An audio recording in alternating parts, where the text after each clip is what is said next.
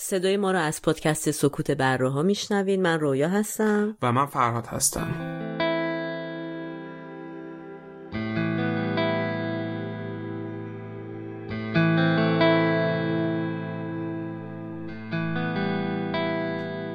تاریخ پخش این اپیزود 15 ژانویه 2021 میلادیه که برابر میشه با 26 دی 1399 خورشیدی.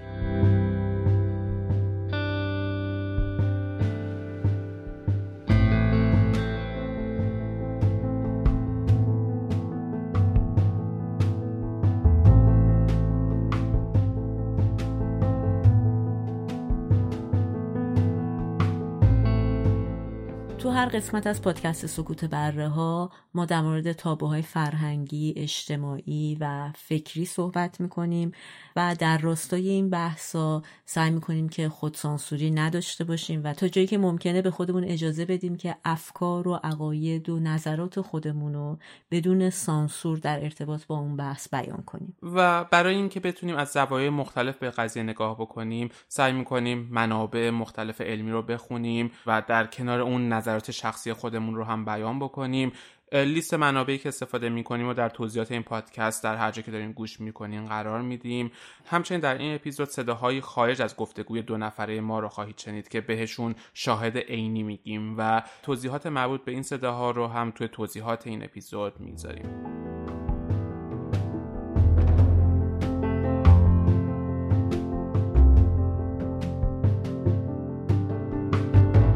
قبلا دین پاسخی بود به ترس های بشر ولی تو دنیای لیبرال روش های مدرن تر و جدیدتری اومد. اگه تو اسلام اتفاق می افتاد قل و غم می‌شد. هر کسی دقیقا واقعا هر کسی می‌تونه یک کتاب موفقیت یا یک کتاب همه اینا تو دوره های مختلف بشری یه جوری سوراخ دعا رو پیدا نویسنده های خود این کتاب ها مردانی هستن که توی هیچ چیزی موفق جذب همیشه کار نمی‌کنه. یعنی اینجوری نیست که 100 درصد مواقع شما جواب با هر صفحه که ورق می‌زنیم یه جوری انگار ارضا میشیم و یه جوری های میشیم. آتیشا از گور نیوتاوت یا اندیشه نو بلند من که طرف روانشناسه به معنی نیستش که هر چی که اون تو نوشته آرزوهای دکارت که من می اندیشم پس هستم توی قرن امروز با این چیزا داره به باد فنا می خب انگیزشی ها منو یاد کلید اسرار یه سریال ترکی شاید مقابله علم و آگاهی و دانش بشر باشه با جهل و تاریکی و نادونی.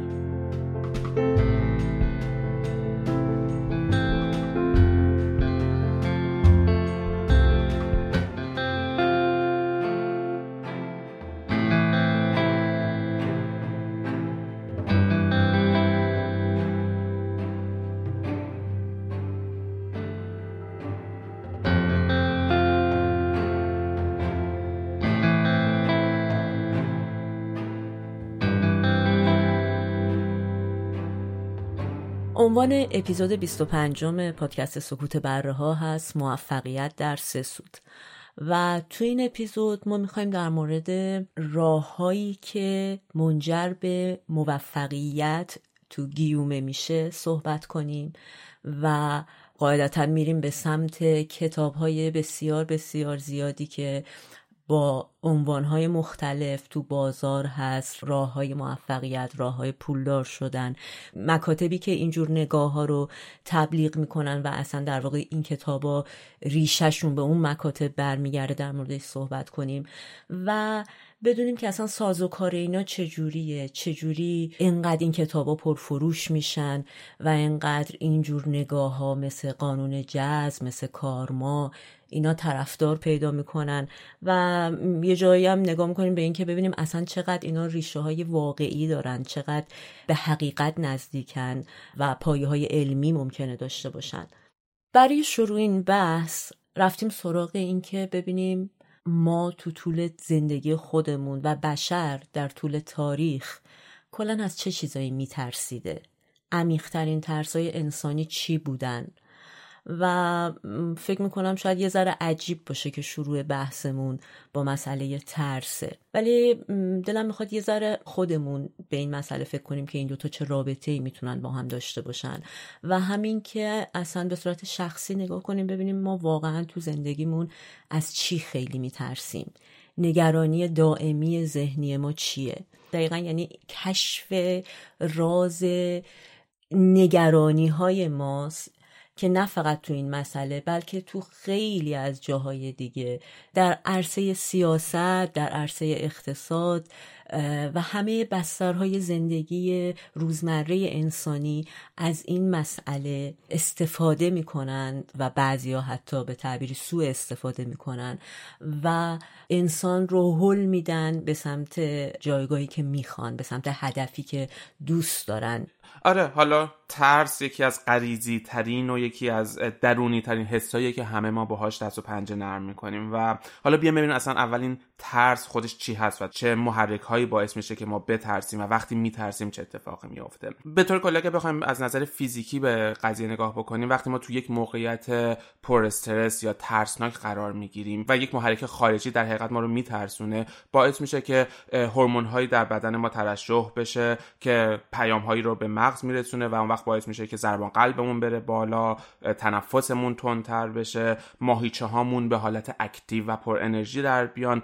و به ما کمک بکنن که بتونیم فرار بکنیم یا بجنگیم با اون موقعیت یا حالا به عنوان انسان مدرن ذهنمون رو به کار بندازیم و با اون موقعیت ترسناک یا پر استرس و پر تنش مقابله بکنیم. حالا اون موقعیت می‌تونه دیدن یک مار سمی باشه یا اینکه یک دزدی در نیمه شب یک چاقوی زیر گلوی ما گذاشته یا ترسایی که شاید بیشتر روانی باشه مثل ترس از آینده ترس از بیماری ترس از مرگ و ترس های مختلفی مثل این قضیه.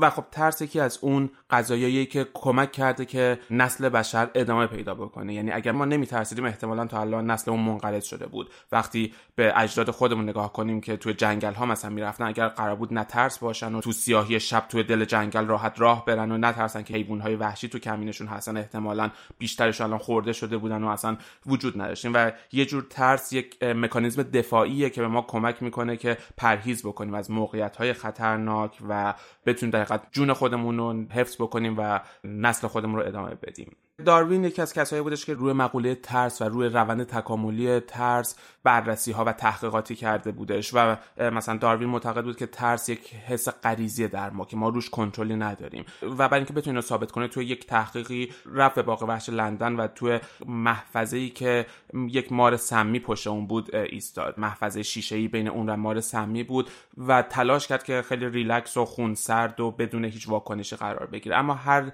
دفعه که اون مار به سمت اون شیشه خیز برمیداشت و حمله می‌کرد که اینو نیش بزنه ناخداگاه داروین دچار ترس می‌شد عضلاتش منقبض می‌شد چشماش گشاد می‌شد و اون حس ترس روش ایجاد می‌شد. و معتقد بود که ترس یک قضیه غریزیه که ما هیچ کنترلی روش نداریم و در حقیقت یک تحریک ناخداگاهیه که روی عضلات ما انجام میشه و ما نمی‌تونیم به صورت خداگاه اون رو کنترل بکنیم. از اون ور دوباره در غریزی بودن ترس تحقیقاتی شده و مثلا دانشمندا دیدن که ترس از مار یا روتیل یا حیوانات وحشی یک چیزیه که در غریزه ما وجود داره. یعنی حتی انسانهایی که تو زندگیشون مار ندیدن اگر مار ببینن به صورت ناخودآگاه ازش میترسن. چیزی که توی ژنهای ما در حقیقت قرار داده شده و میلیون ها سال از این حیوانات سمی ترسیدیم و امروز حتی اگر ماریو ندیده باشیم ازش میترسیم. و حالا اجداد شکارچی ما توی جنگل ها با مار و ببر و پلنگ دست و پنجه نرم می‌کردن. امروز ما به عنوان انسان مدرن توی اون شرایط قرار نداریم. اما توی شرایط مشابه اون قرار داریم. مثلا اگر تو خیابون داریم راه میریم و کیفولمون تو جیبمونه همونقدر آگاهی رو داریم که یک دزدی کیفول ما رو ندزده. یا اگر مثلا اجداد شکارچی ما شب توی جنگل راه نمی‌رفتن ما امروز توی یک شهر مدرن از یک کوچه پشتی که خلوت و تاریکه نمیریم توشون. احساس می‌کنیم که شاید اونجا کسی در کمین ما باشه و برای ما خطری ایجاد بکنه. یکی دیگه از خصوصیاتی که انسان در مقابل ترس داره پیش بینی موقعیت ترسناکه و در حقیقت یه جور می‌تونه به استقبال ترس بره. حالا این می‌تونه خوب باشه یا بعضی وقتا می‌تونه بد باشه. مثلا میشه گفت بیشتر ماهایی که الان اینجا هستیم هیچ کدوممون توی یک تصادف هوایی حضور نداشتیم یعنی در یک سقوط هواپیما. اما هممون وقتی سوار هواپیما میشیم یا اکثریتمون یا خیلیامون اون نگرانی رو داریم. وقتی سوار هواپیما میشیم صندلی رو صفر میچسبیم و فکر می‌کنیم که نکنه سقوط بکنه. با اینکه برامون هیچ وقت اتفاق نیفتاده ولی یه جوری انگار اونو پیش بینی می‌کنیم یا به استقبال اون میریم. خب دوباره این چیزی که می‌تونه مفید باشه برای ما. یعنی اگر باز برگردیم به اجداد شکارچی اجداد قارنشینمون وقتی اونا توی قار بودن اون کسی که می‌تونست پیش بینی بکنه که به زودی بارون خواهد اومد و میشه توی قار و بیرون نمی‌رفت. احتمالا جون سالم به در می‌برد از اینکه مثلا سائقه بهش بخوره و بمیره. برای همین این پیش بینی کردن موقعیت ترسناک یا موقعیت خطرناک باز می‌تونه به ما کمک بکنه که زنده بمونیم. چیزایی که تو بیشتر در صحبت کردی در واقع عمل کردیه که از نظر فیزیولوژی ترس داره و بیشتر شامل ترسای فیزیکی میشه در بدن انسان اتفاقی که میفته و حالا هورمونی که ترشح میشه و می‌خواد که خودش از اون ترس نجات بده آدم. ولی خیلی ها معتقدن که از اونجایی که ترس فقط یک احساسه و احساس قابلیت تبدیل شدن به علوم تجربی رو چندان نداره. یعنی نمیشه اندازه گرفتش به راحتی. بیشتر ترس رو یک مسئله روانی دونستن. چیزی که ریشه در ذهن ما داره. و همونطوری که خودت تعریف کردی که به چه شکلی در واقع بدن انسان واکنش نشون میده در مورد ترس میشه از این تعریف تو به یه تعریف کلی تری در مورد ترس رسید که در واقع میشه گفت رفتاریه که از آدم سر می‌زنه برای روبرویی رویارویی با یک موقعیتی که قابل کنترل خودش نیست. و اجتناب ناپذیره یعنی شما می‌دونید که با این روبرو میشین و کاری هم نمی‌تونید بکنید. یعنی کنترلش نمی‌تونید بکنید که رو اون تاثیر بذارین. در نتیجه خودتون باید از خودتون دفاع کنید و همطور که تو گفته یه جور مکانیزم دفاعیه. به هر حال پدیده یه که خیلی توافق نظری از نظر اینکه جایگاه و خاصگاهش دقیقا از کجا میاد روش وجود نداره. مثلا یه عده گفتن که در حیوانات هم ترس وجود داره ولی عده به همین دلیل که حیوانات زبان بیانی ندارن. میگن ما مطمئن نیستیم که اون احساسی که بهشون دست میده لزوما احساس ترس باشه. ولی به هر حال انسان همواره با ترس درگیر بوده و یکی از عمیقترین و شاید بشه گفت اصلا جدی ترین ترسی که انسان داشته همیشه ترس از مرگ بوده. خیلی ها معتقدن که ریشه بسیاری از استراب هایی که در ظاهر اصلا ربطی به مرگ نداره هم وقتی میریم جلو و میشکافیمش می‌بینیم ریشش مرگه حالا این مرگ نه فقط مثلا فکر کنید به معنی لحظه مرگ بلکه به معنی ناچیز شدن به معنی بیچیز شدن بی ربط شدن از بین رفتن. و مثلا یه آدمی رو شما ممکنه ببینید که از اینکه کسی تحویلش نمی‌گیره یا قبولش نمی‌کنن توی یه جمعی همواره میترسه و مثلا نمیره تو اجتماع به خاطر اینکه از این مسئله میترسه که نکنه بره و اونجا یک آدمی که موجه باشه به نظر نیاد. و اگه مثلا ازش یه ذره همینطوری سوال کنی میگه خب حالا اگه اینطوری بشه چی میشه؟ اگه تو بری و موجه به نظر نیاد چی میشه؟ میگه که خب من خجالت می‌کشم. خب چرا خجالت می‌کشی؟ میگه خب مثلا بعد اینکه احساس می‌کنم که ارزه ندارم نمی‌تونم خب. همینطوری اگه این سوالا رو ادامه بدید در نهایت می‌رسه به یه جور احساسی که فکر می‌کنم هیچی نیستم که در واقع تعبیر میشه به همون احساس مرگ و نیستی. و ترسای زیادی هستن که در واقع در حول و حوش این قضیه خیلی همون میشناسیمشون. مثل ترس از شکست. شما یه کاری رو انجام نمیدین به خاطر اینکه ممکنه تو شکست بخورین. میترسین. و اگه شکست بخورین مثلا خجالت می‌کشین یا بقیه در موردتون قضاوت دیگه ای می‌کنن. یا اصلا ممکنه یه بودی از وجودتون رو بهتون نشون بده که خودتون نمی‌دونستین و از همین مسئله دوست ندارین باش روبرو بشین. یا مثلا ترس از اینکه آدم آدم با کفایتی نباشه آدم با ارزه ای نباشه نتونه از پس یه کاری بر بیاد. در نتیجه آدم مثلا به اون کار دست نمی‌زنه. یه ترس دیگه که خیلی میشه گفت رایجه ترس از ضعیف دیده شدنه که به سرد جالبی تو مردم میگن این ترس بیشتره. حالا من نمی‌خوام خیلی سکسیستی صحبت کنم ولی هر آدمی معتقدن که اگر ضعیف دیده بشه از نظر بقیه خیلی وقتا مساوی اینه که انگار که مثلا واقعا ضعیف بوده. یعنی اینقدر این مسئله ارتباط داره با احساس خود ما. و احمق به نظر رسیدن و اینکه فکر کنن که مثلا شما آگاهی ندارین در مورد یه مسئله. اینا حالا ترسای مختلفیه که ما کم و بیش باش روبرو هستیم و اصلا فکر می‌کنم یکی از دلایلی هم که اصلا پادکست سکوت بره ها رو ما راه انداختیم همین ترس از قضاوت شدن بود که خیلیامون خودمون رو می‌کشیم کنار حرفمون رو نمی‌زنیم به خاطر اینکه لیبلی به ما نزنن که مثلا چقدر پر روه یا چقدر آدم دریده یا چقدر بیشوره یا هر هر هر مسئله دیگه ای. آره، ولی یکی از مسائل خیلی مهمی که در واقع فلاسفه تقریبا روش خیلی متفق القولن که آدم ازش میترسه همین اصطلاح انگلیسی مثلا میگن ترس از ایرلونت بودنه یا همون نامربوط بودن هیچی نبودن. و نوع انسان بشر از آغاز پیدایش خودش. همیشه سعی می‌کرده که راه حلی رو پیدا کنه برای اینکه به این ترسای خودش غلبه کنه و در واقع همون سیستم سوروایو و بقایش فعال می‌شده و می‌خواسته که خودش رو تو موقعیت تعادل و موقعیت پایداری نگه داره. مثالای خیلی زیادی هست هر کاری که ما می‌کنیم یه جورایی می‌تونیم به این مسئله ربطش بدیم.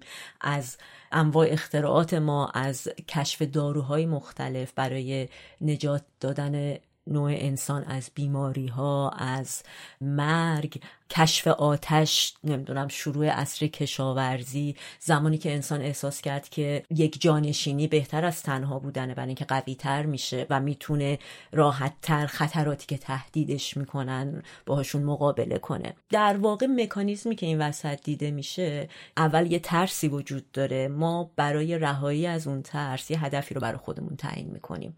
مثلا ما مریض میشیم و هدفمون سالم شدنه. حالا برای اینکه ما به اون سالم شدن برسیم احتیاج به یه سری انگیزه هایی داریم. احتیاج داریم چیزی در وجود ما فعال بشه تا ما رو به اون هدف نزدیک کنه.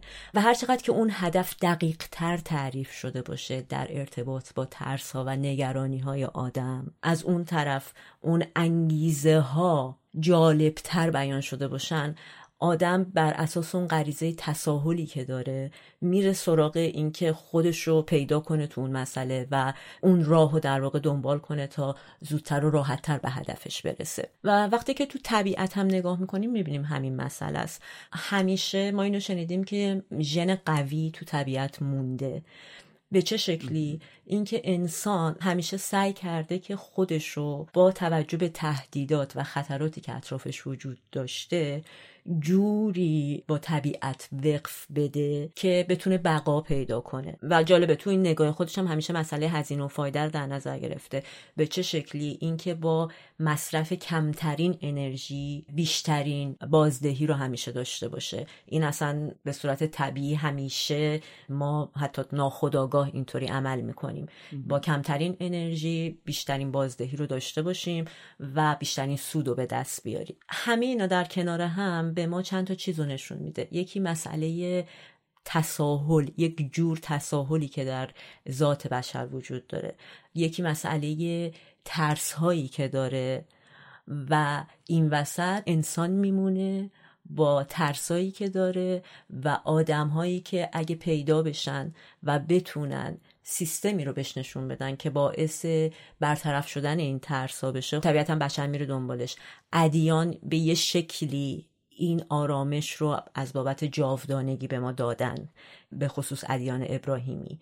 که ما بعد مرگمون زنده هستیم. اگه شما این کارو بکنید فلان چیز خوب میشه این دعا رو بخونید فلان بلا از بین میره و یه جور سیستمی بر ما درست کردن که به ما توش انگیزه هایی دادن مثل مثلا نماز خوندن مثل عبادت کردن مثل راست گفتن مثل چیزای مختلفی که هممون در موردش می‌دونیم. که به اون وسیله ما مثلا این استرا و نگرانی خودمون رو از آینده خودمون از بعد از مرگ خودمون می‌تونیم کاهش بدیم احساس آرامش کنیم از اینکه کار بدی نکردیم. و اگه اینطوری باشه آینده خوبی در انتظارمونه ما میریم بهشت. یا اگه بودا رو نگاه کنیم به یه شکل دیگه داره همین کار رو می‌کنه. مکاتب اصلا غیر ابراهیمی اگه شما بهش رجوع کنید حتما لازم نیست در ارتباط با خدا باشه. ولی به هر حال اینا همشون سعی دارن یک جوری جایی نگرانی های ما رو کم کنن. بعض وقتا این سعی با نیت مثبت انجام میشه بعض وقتا هم منفی. دقیقا از همینجا حالا همونطور که گفتی قبلا دین پاسخی بود به ترس های بشر. ولی ظاهرا امروز تو دنیای لیبرال روش های مدرن تر و جدیدتری اومده برای پاسخ دادن به این ترس های بشری. که خب از اینجا حالا ما وارد اون قسمت اصلی بحثمون میشیم که کتابای انگیزشی یا کتابای موفقیت یا به طور کلی اگر بخوایم خیلی عمومیتر بگیم مکاتب موفقیت و انگیزشی مطرح میشن. خب فکر کنم هممون به نوعی با نوعی از این نگاه آشنایی داریم. تو انگلیسی به این کتاب ها معمولا میگن سلف هل بوکس یا کتاب های خود موفقیتی تو فارسی بهشون معمولا میگیم کتاب های انگیزشی یا کتاب های موفقیت که به طور کلی می‌خوام به ما یک سری راهکار نشون بدن که چطور موفق بشیم چگونه انسان بهتری بشیم چگونه ثروتمندتر بشیم و کلا چگونه خوشحالتر باشیم. هدف کلی و قایی و نهایی تمام این کتاب ها به نوعی اینه که چطور خوشحال تر بشیم. حالا بر اساس فاکتورهای مختلف. و خب امروز روز این قضیه یا این مکاتب تبدیل به یک صنعت شدن و یک صنعت بسیار پولساز. نه فقط در ایران در تمام دنیا که می‌تونیم ازش به عنوان صنعت انگیزشی یا صنعت خودشکوفایی یا صنعت سلف هلپینگ نام ببریم. که فقط هم مختص به کتاب نیستش. این صنعت شامل کتاب ها اپ های آموزشی توی موبایل ها یا شوهای تلویزیونی کنفرانس ها و سمینارهای موفقیت و روش های گوناگونی از پرزنت کردن یا نمایش دادن یا ارائه کردن این محتوا هستش که گردش مالی کل این صنعت توی دنیا حدود 10 میلیارد دلار در سال هستش که تخمین زده میشه تا دو سال آینده به عدد 13 میلیارد دلار خواهد رسیدش. اگر همین امروز نگاه بکنیم توی آمازون حدود 417 هزار عنوان کتاب انگیزشی یا موفقیت وجود داره. و حالا اگه بخوایم رو به تفکیک بگیم کتاب های انگیزشی صوتی حدود یک میلیارد گردش مالی دارن. کتاب های فیزیکی همینطوری یک میلیارد دلار در سال گردش مالی دارن. اپلیکیشن هایی که روی موبایل ها هست یکم جدیدن و هنوز عددشون قد بالا نیست ولی حدود سی میلیون دلار گردش مالی اونا هستش. پرسونال کوچ ها یا در حقیقت اون مربی های انگیزشی که به صورت خصوصی به شما راه و رسم پیشرفت و موفقیت رو نشون میدن. تو آمریکا درآمدی حدود یک میلیارد دلار در سال دارن. و بعد سخنرانان انگیزشی که توی سمینارهاشون حرف می‌زنن و خیلی مشتاقان میرن و بلیت های بسیار گرون قیمتی رو می‌خرن واسه حضور تو اون سمینارها اونها هم گردش مالی حدود یک میلیارد دلار دارن. الان تو خود ایران هم تو اینستاگرام پره دیگه. یعنی نگاه می‌کنیم مثلا همه جا از این اسامی مختلف هست که تقاضا می‌کنن پکیجاشون رو بخریم سی دی هاشون کتاباشون آره سمینارهای زیادی. آره تو ایران هم سمینارهای انگیزشی برگزار میشه. ولی خب اگه بخوایم تو آمریکا حالا سه تا از معروف ترین سخنرانان انگیزشی رو که همین امروز زندن و سمینارهاشون رو برگزار می‌کنن نام ببریم که تو ایران هم شناخته شده هستن. برایان تریسی یکی از موفق ترین های اونا هستش. دکتر لارا و بعدش لس براون اینا معروف ترین و پولسازترین سخنرانان انگیزشی هستن. آره تو ایرانم تو همین ده 15 سال پیش پشت ویترین کتاب فروشی انقلاب همیشه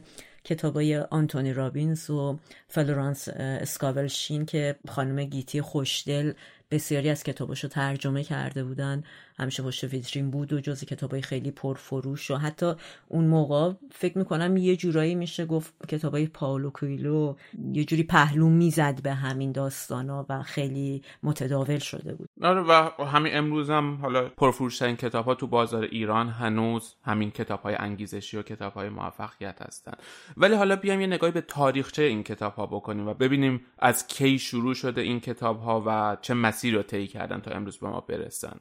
دوباره مثل همیشه ظاهرا این مکاتب موفقیت هم قدمت بسیار طولانی دارن و عمرشون به حالا نه درازای عمر بشر ولی برمیگرده به هزاران سال قبل. و اولین اثری که از چیزی شبیه به کتاب های موفقیت داریم برمیگرده به مصر باستان و حدود پنج هزار سال قبل. که کتاب هایی بودش که ظاهرا بهش می‌گفتن سبایت یا یه همچون چیزی که به معنی درس دادن بودش و به نوعی آموزه هایی بودش که از پدر به پسر خودش میرسیدش که شامل توصیه های اخلاقی و پند و اندرس هایی برای خود کنترلی و چیزهای مشابه این بودش. در دوران قرون وسطا و بعد از اون در دوران رنسانس کتابهایی داشتیم که بهشون می‌گفتن آینه پادشاهان و توی این کتاب ها داستانهایی از اخلاق و خصوصیات منفی پادشاهان رو می‌گفتن که انسان ها باید ازشون اجتناب کنن و ازشون دوری کنن و اینا رو انجام ندن. و به نوعی فرمت این کتاب ها مثل همین چیزهایی بود که ما امروز داریم. یک سری داستان تعریف می‌کردن از انسانی که بد ناموفق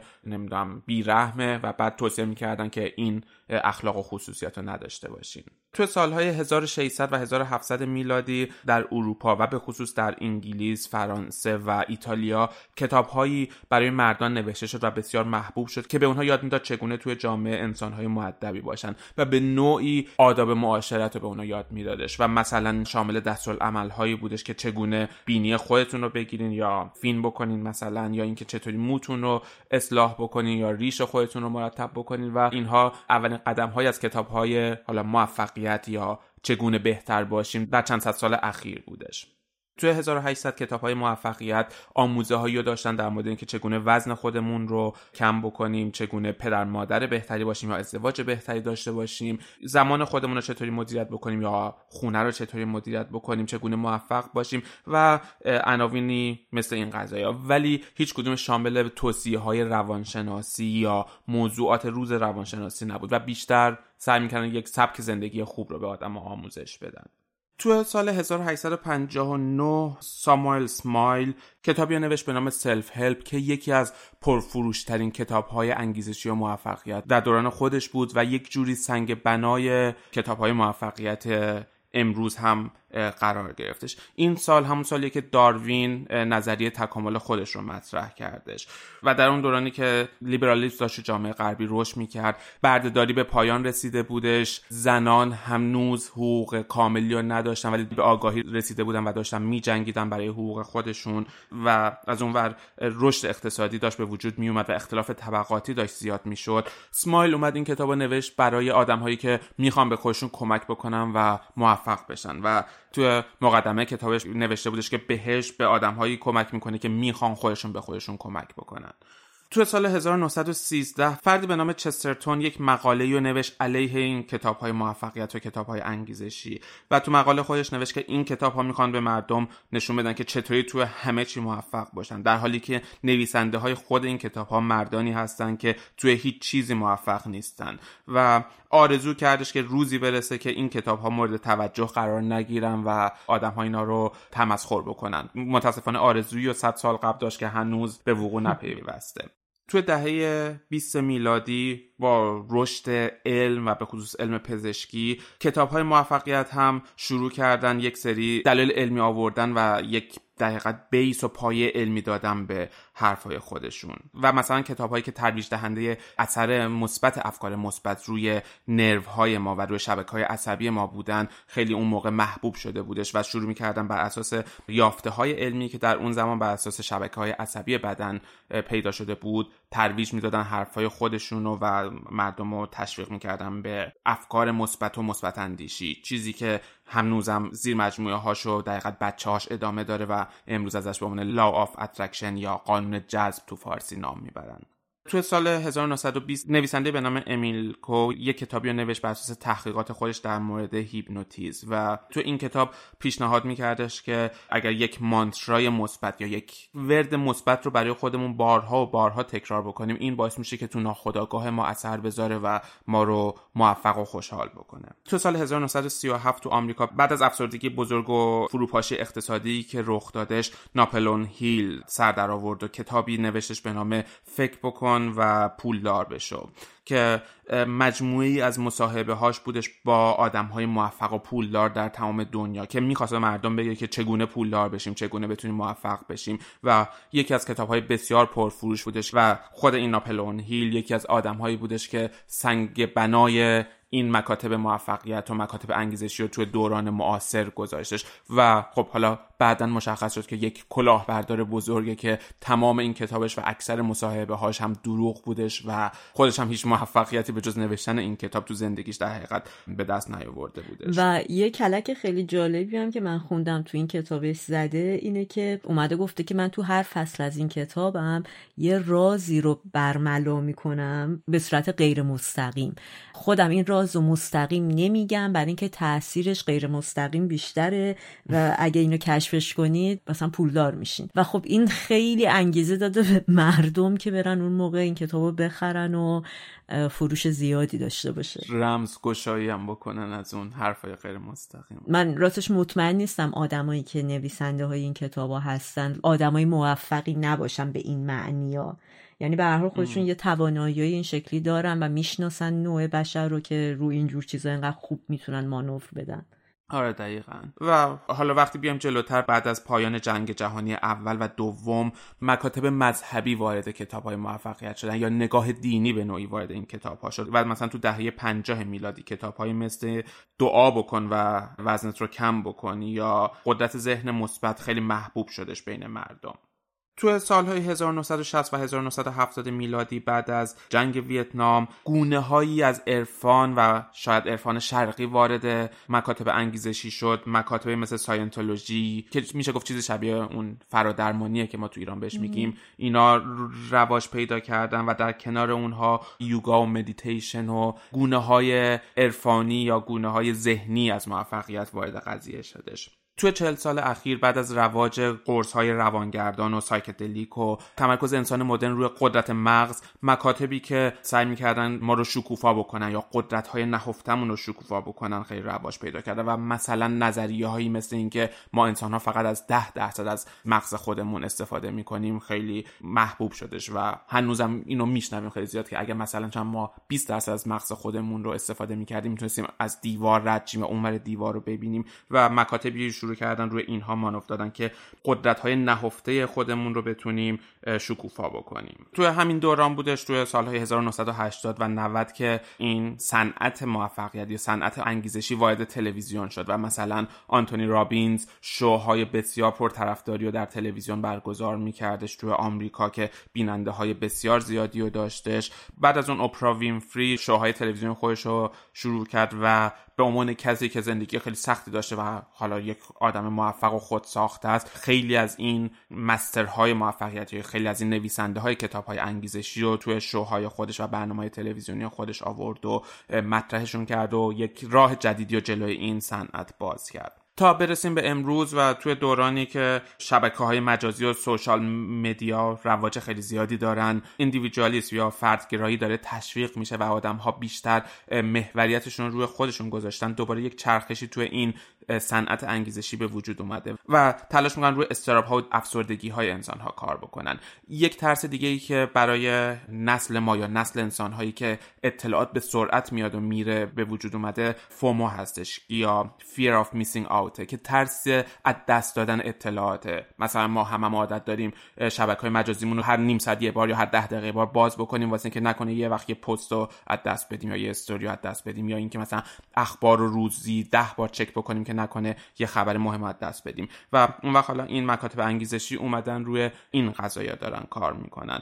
و حالا قبل از این دوران همیشه محوریت کتاب ها بر اساس این بودش که چگونه توی جامعه آدم بهتری باشیم چگونه بتونیم خودمون رو بهبود ببخشیم روابطمون رو بهبود ببخشیم. اما توی دوران معاصر و توی زمان حال این کتاب ها بیشتر تغییر نگرش دادن به این سمت که چگونه خودمون رو قبول بکنیم. همون چیزی که هستیم باشیم و مثلا کتابی مثل هنر ظریف بیخیالی یا کتابهایی مثل این که فکر کن همه دور تو گاون و چگونه با گاوها ارتباط داشته باشیم. یا مثلا کتاب آره تعامل کنیم. یا مثلا کتاب مثل بیشعوری که همه بیشورن و تو خوب. یعنی کتاب ها شدن اینطوری که ما بهترینیم. ما مرکزیت هستی و محور همه چی هستیم و حالا اون احمق هایی که دور ما هستن و چطوری بتونیم باهاشون کنار بیایم. اینا الان مارکت یا بازار در دست خودشون گرفتن و بیشتر به اون فردگرایی دارن اهمیت میدن. و از اونور این market یا این صنعت برای همه taste ها و ذائقه ها یه سری گزینه داره. مثلا برای آدم هایی که مخالف کتاب های انگیزشی هستن و فکر می‌کنن این کتاب ها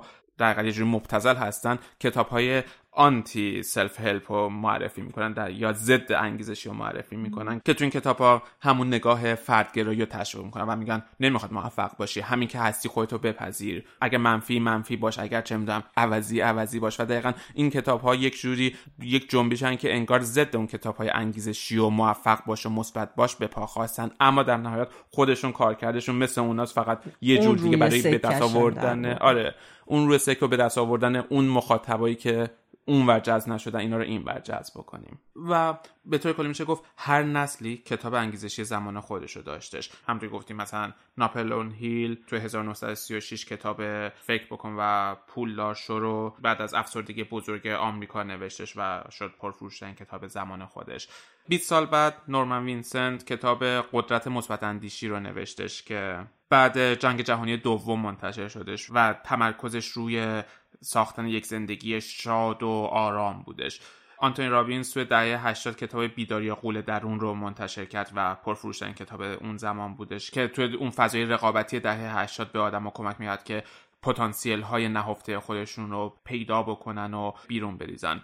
و توی اواخر دهه 90 توی زمان رشد شکوفای شبکه های اجتماعی و موبایل های هوشمند کتاب راز یا قانون جذب مطرح شدش که به آدما میگفتش که شما مرکز هستی هستین و همه چی حول شما باید بچرخه. آره ولی جالبه که همه اینا تو دوره های مختلف بشری میشه گفت یه جوری سوراخ دعا رو پیدا کردن. یعنی می‌فهمن مطالعه می‌کنن نگاه می‌کنن ارزیابی می‌کنن و پیدا می‌کنن نقط ضعفا و ترسای انسان رو در بره های مختلف زمانی و مکانی و خب طبقش داروه رو آماده می‌کنن و میدن بیرون. توریای زیادی مطرح شده در حوزه روانشناسی که سعی کرده توضیح بده در واقع نه خیلی مستقیم در ارتباط با این مبحث ولی اینکه کلا نیازای انسان بیش سمت و سوی پیش میرن و چه شکلیه که ما مثلا توی دوره فقط دنبال پولیم یه دوره پول زیاد برامون مهم نمیشه دوست داریم پرستیج داشته باشیم یه دوره مثلا دوست داریم چه می‌دونم همین چیزی که تو میگی مثلا ضد سیستم باشیم ضد چیزی که همه فکر می‌کنن. یکی از معروفترین این تئوریا تئوری مزلوه یا هرم مزلو مزلو اینجوری فکر می‌کرد که انسان یک سری نیازهای اولیه داره که برای بقای خودش به اونا وابسته است. باید اون نیازها تأمین بشن هر جوری شده. و وقتی اون نیازها تأمین میشنه که وارد استپ بعدی و قدم بعدی میشه و یه سری نیازهای جدید دیگه پیدا می‌کنه. اومد این نیازها رو اولویت بهشون داد. تقسیم بندی کرد تو پنج طبقه و گفت اگه این نیازهایی که مثلا تو طبقه یکن تموم شدن آدم توقعش میره بالاتر حالا می‌خواد این چیزا رو داشته باشه. دو تموم شد میره تو سه. ولی در واقع تا اولی کامل تموم نشده نمیره سراغ دومی. و این تئوریه که تو خیلی از بسترهای مختلف صادقه. و حالا الان توضیحش که میدم بیشتر شاید متوجه بشیم. نیازهای اولیه خب نیازهای زیستی هستن نیازهای فیزیولوژی هستن. مثل همین چیزهای ساده آدم دلش می‌خواد خوراک داشته باشه دلش می‌خواد پوشاک داشته باشه. یعنی دلش نمی‌خواد در واقع بعد اینا رو داشته باشه که زنده بمونه. مسکن داشته باشه سکس یا رابطه جنسی داشته باشه و اینا چیزایی است که برای بقا اولیه است و لازمه. اگه همه اینا رو تونست تأمین کنه میریم سراغ قسمت بعدی که در رابطه هستم با احساس امنیت و ایمنی برای انسان. شامل دسترسی به منابع شامل داشتن کار شامل امنیت جانی برای خودش و اگر خانواده ای داره برای خانوادهش و اطرافیانشه. داشتن یه سری دارایی احساس سلامتی کردن حالا چه در محیط زندگی خودش به صورت جسمی و روانی. این طبقه دوم نیاز است. طبقه دوم نیاز که تعمین بشه میریم رو استپ بعدی که احساس تعلق به اجتماع. و پذیرفته شدن در اجتماع و رابطه صمیمی و دوستانه با اطرافیان و همچنین حالا تو این مرحله رابطه صمیمی و ایدئال و خوب و عالی با شریک جنسی خودش و داشتن مثلا یه سکس خوب. همینجا الان تو پرانتز بگم که مسئله تجاوز یا خرید و فروش سکس تو اون مرحله اول وقتی اتفاق میفته اگه ما صرف نظر کنیم از اختلالات روانی و بیماری و اینا که قبلا هم تو اپیزودهای دیگه در صحبت کردیم فقط ممکنه یه نیاز اولیه باشه. یعنی طرف دسترسی نداره به رابطه جنسی در نتیجه میره و پول میده می‌خره یا حالا تجاوز می‌کنه به یکی تا نیازش برطرف بشه. بعد از برطرف شدن طبقه اول و دومه که ما می‌رسیم به این قسمت سوم که حالا دوست داره رابطه خوب داشته باشه دوست داره سکس خوبی داشته باشه با پارتنرش. فقط همین که این کارو بکنه و بره مسئله نیست.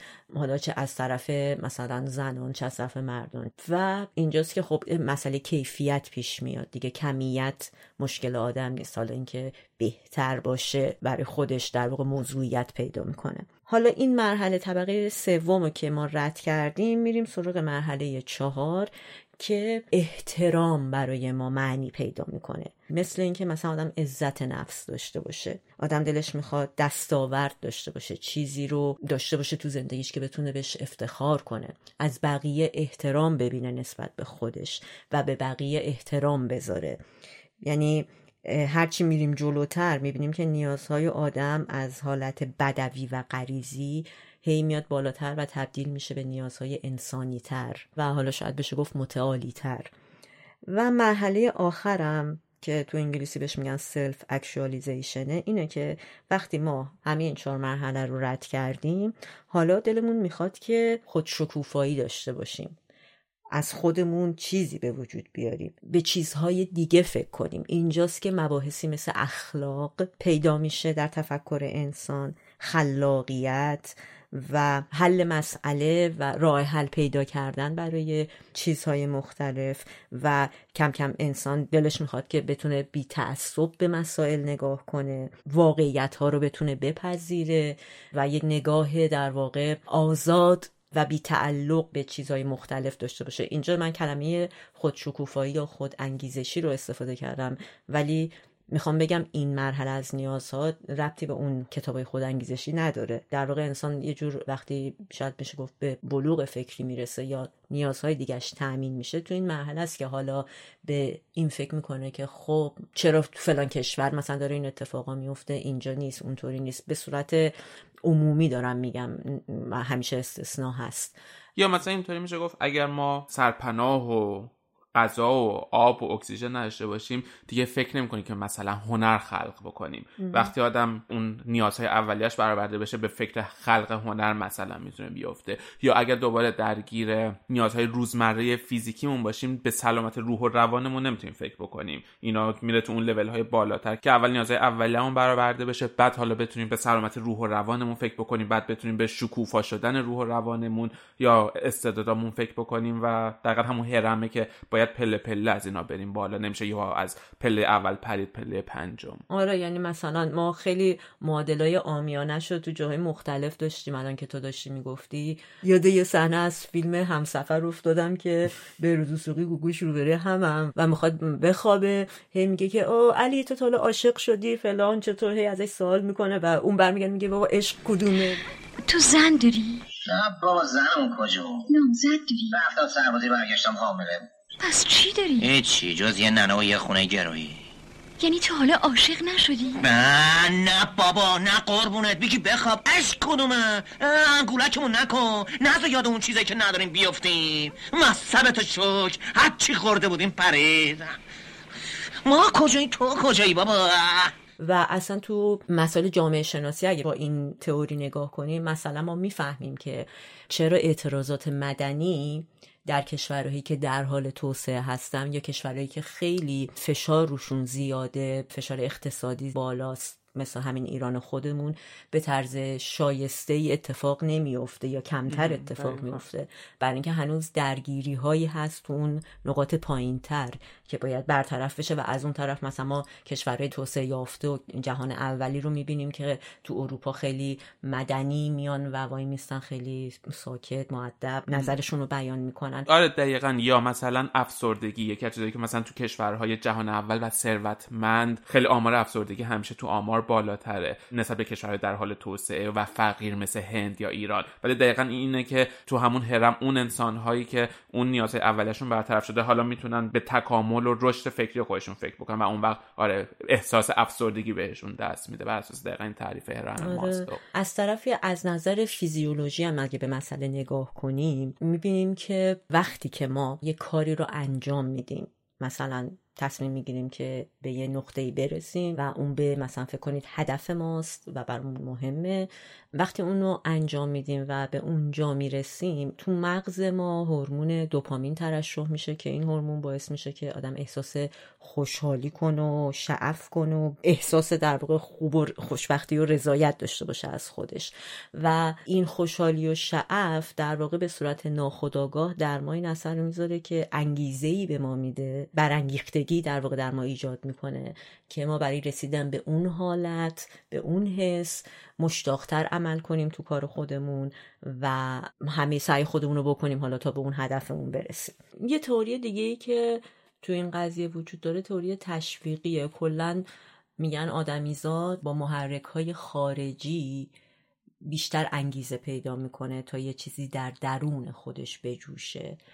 و به یه معنی شاید بشه گفتش که اینجاست که هنر ارزش می‌تونه پیدا کنه.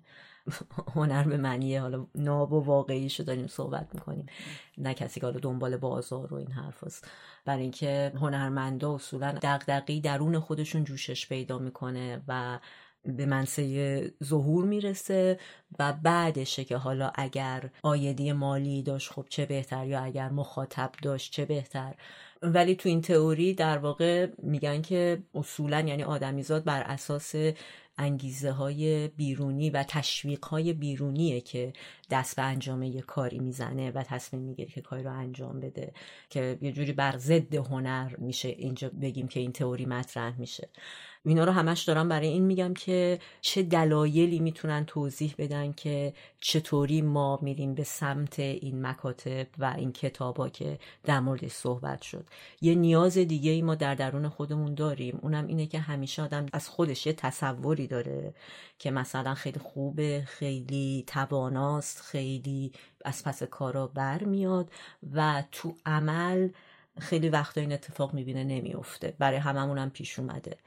در واقع میشه گفت یه گپی وجود داره بین چیزی که در واقعیت هست و تصویر ذهنی ما از خودمون. و آدم همیشه می‌خواد سعی کنه این گپ رو کمتر کنه.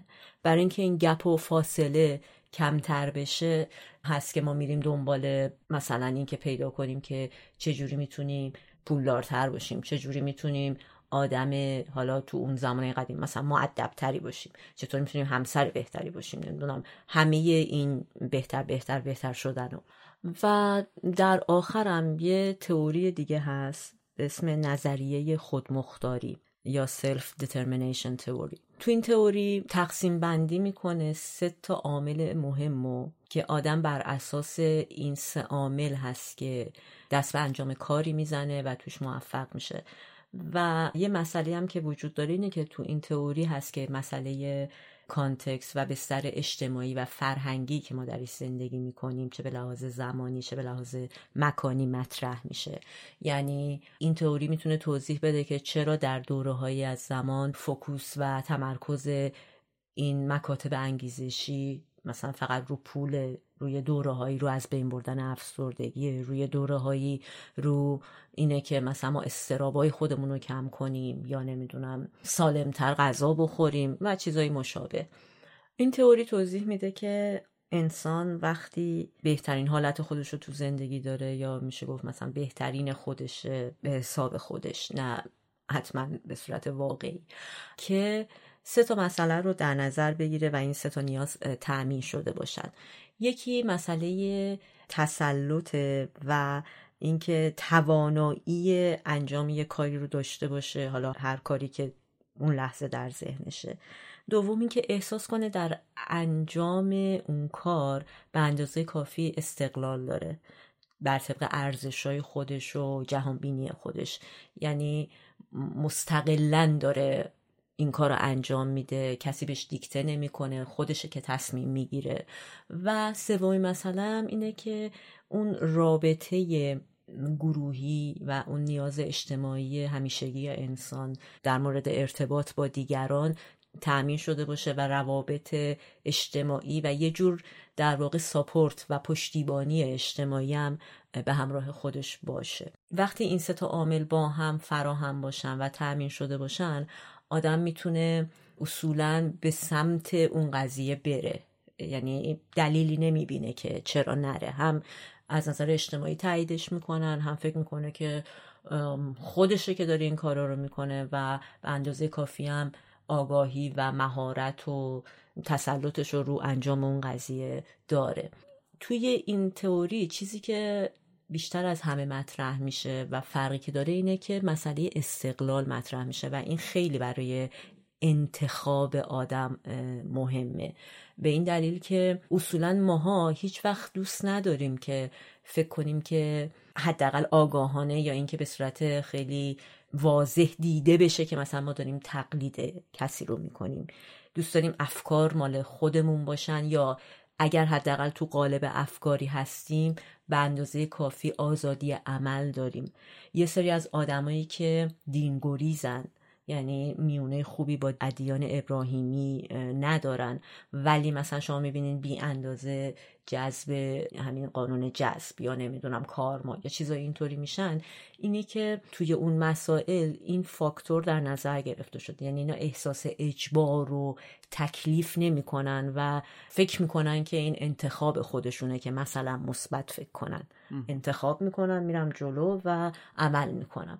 آره و از اون ورم هر کسی و یعنی دقیقا واقعا هر کسی می‌تونه یه کتاب موفقیت یا یه کتاب انگیزشی بنویسه. کافیه نویسنده خوبی باشی یه سری پند و اندرز داشته باشی و بعد اینا رو در قالب یک سری داستان بذاری و یه کتاب منتشر بکنی. حالا این حرف هم به این معنی نیست که همه کتاب های انگیزش یا کتاب های موفقیت بدن.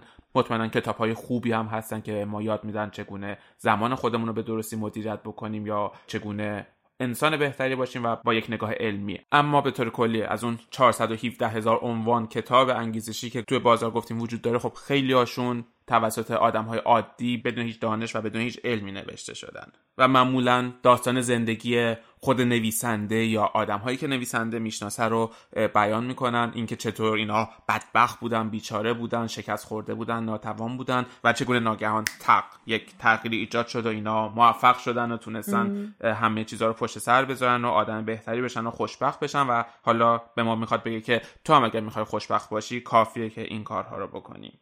به طور کلی اگه بخوایم pattern یا الگوی این کتاب ها رو نام ببریم شامل یک سری پند و اندرزن که هیچی تو دنیا نه خوبه نه بده. این ذهن ماست که خوب و بد می‌سازه.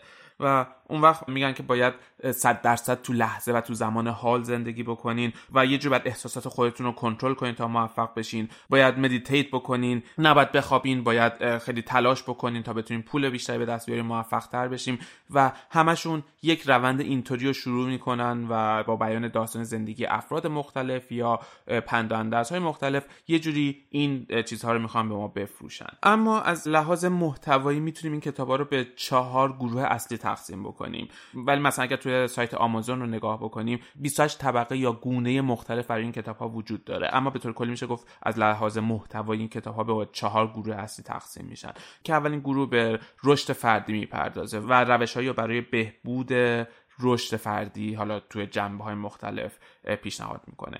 گونه دوم به رابطه می‌پردازه و راهنمودهایی داره برای اینکه ما بتونیم رابطه بهتری رو با اطرافیان خودمون یا توی جامعه یا توی رابطه عاطفی خودمون داشته باشیم و بتونیم مهارت های ارتباطی بهتری به دست بیاریم.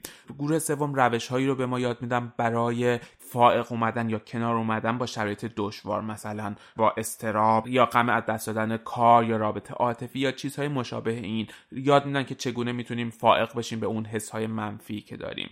و در نهایت گروه چهارم می‌خوان هویت ما رو بسازن. اینا یه جوری مثل گروه اول که به رشد فردی ما کمک می‌کنن هستن. اما بیشتر این بار محوریتشون روی هویت فردی ما به عنوان یک انسانه و چگونه بتونیم هویت فردی خودمون رو بهبود ببخشیم و تعریف بکنیم. خب اینا تقسیم بندی محتوایی بود. اما از این جهت که حالا چگونه این محتوا رو عرضه می‌کنن یا چه روشهایی رو به کار می‌برن که بتونن به اون نتیجه برسن این کتاب ها به پنج گونه اصلی تقسیم میشن.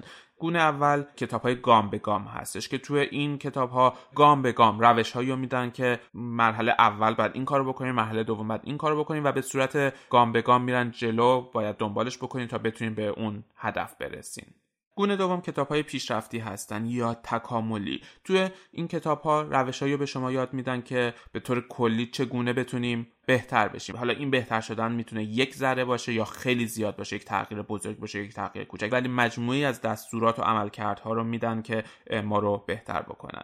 گونه سوم کتاب های ریکاوری یا بازیافتی هستن که توی این کتاب ها به انسان ها کمک می‌کنه از یک شرایطی که توش وجود دارن در بیان و نجات پیدا بکنن. مثلا کسی که معتاد به الکل و چگونه نجات پیدا بکنه از این مصرف الکل.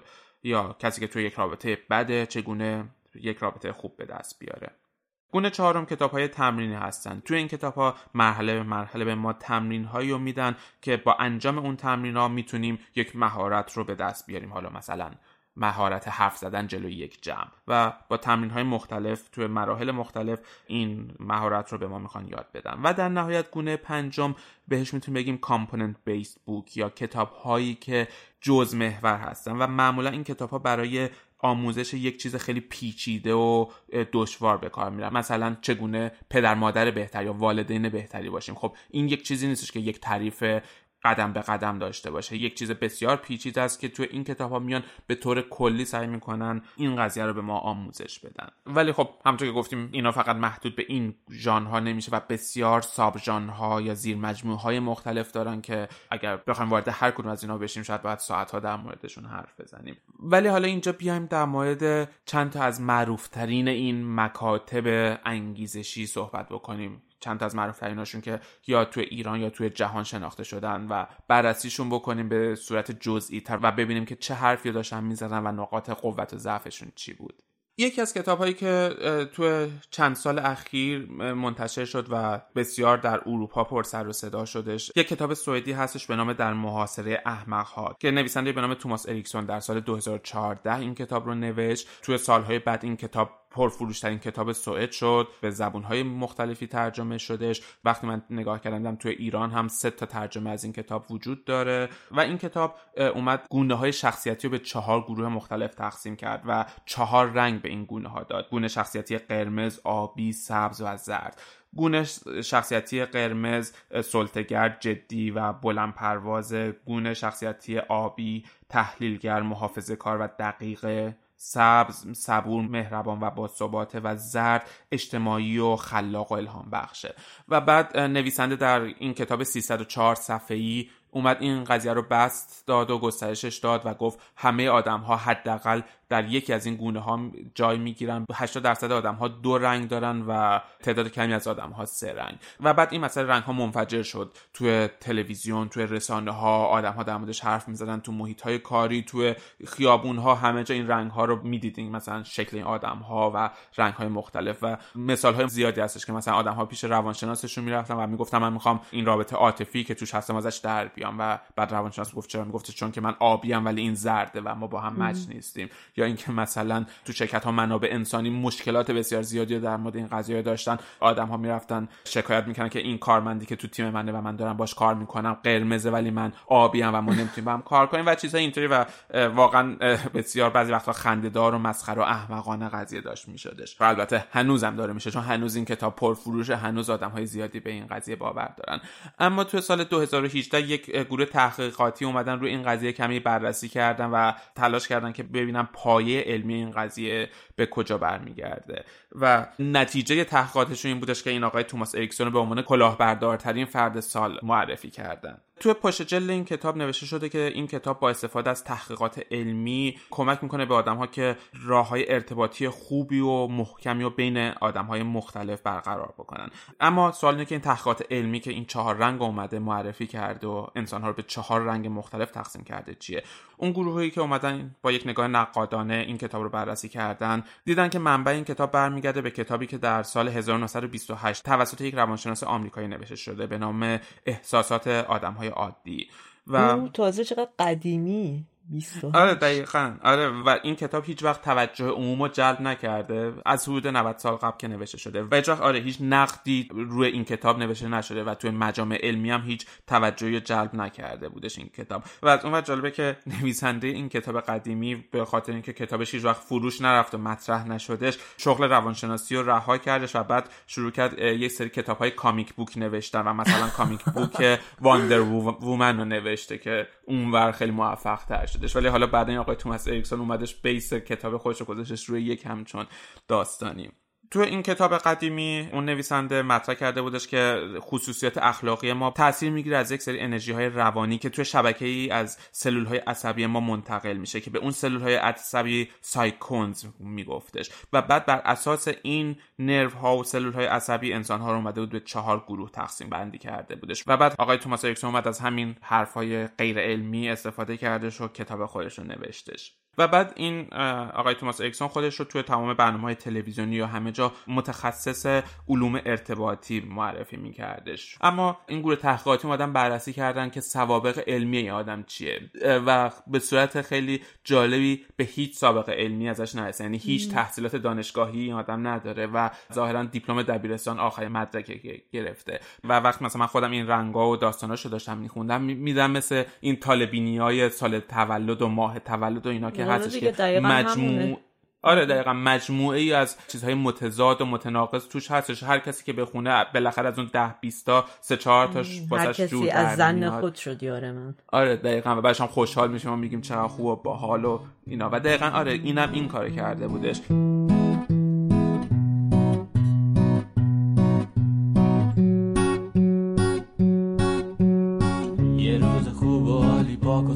آسمون با چشای باز می‌کنم. یه نگاه به کهکشون زندگی ساده کارا همه آسون. همه شاد و خوب هیچکی نیست در به داغون دوستای شاد و خوب آدمای پایه. هیچکی نمی‌زنه هیچ حرف پول و مایه. دور هم جمع میشیم میشینیم تو سایه. بعضی وقت بازی می‌کنیم با تو دلایه. آدم ها رنگ و رنگ فکر متفاوت رب میریم هم دیگر رو با یه سینه رابه همیشه خندون و پک و پاره و چه رفاقتمونم دیگه بهم شده ثابت.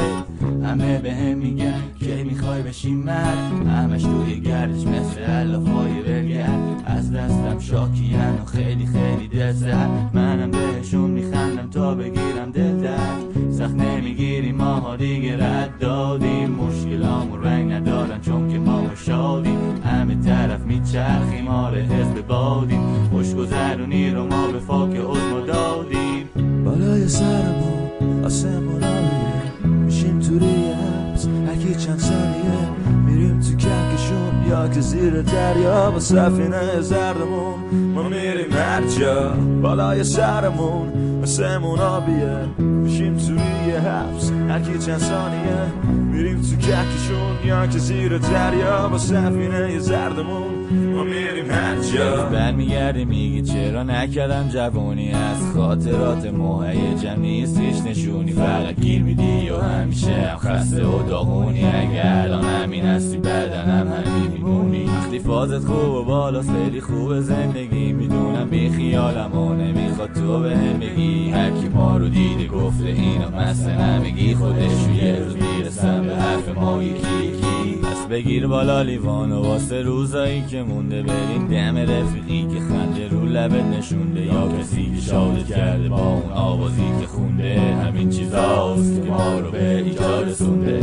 اینجا اونجا هر جا می‌زنیم ما در جا. تو آسمون میمونیم. تا دو هزار و پنجاه چون می‌دونیم آخر میمونیم با هم. جون داریم می‌خونیم آهنگ. ببین چجوری بازم. دنیا می‌رسه بازم بالای سرمون آسمون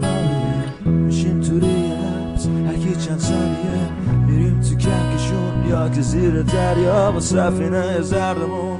ما میریم هر جا بالای سرمون. آسمون آبیه. میشیم تو ریه حبس. هرکی چند ثانیه میریم تو کهکشون. یا که زیر دریا با سفینه زردمون. ما میریم هر جا.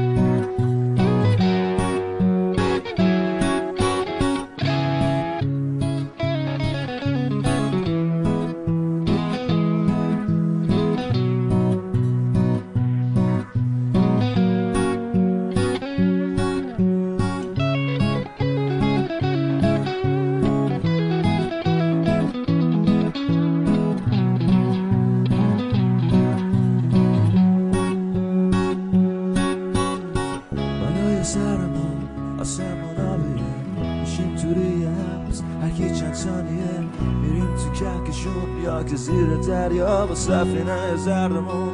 ما میریم هر جا.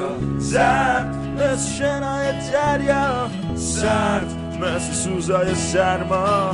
سخت مثل روزای قبل و روشن. مثل تقدیر فردا. دستامون حس کنه که هلیومی. اون بالا تو زیافت با الهه های رومی. تو سارم خوشیم از این حس اونقدر که منفجرشیم یه جور کل دود بشه نفهمیم کجا گمیم بالای سرمون مثل آبیه.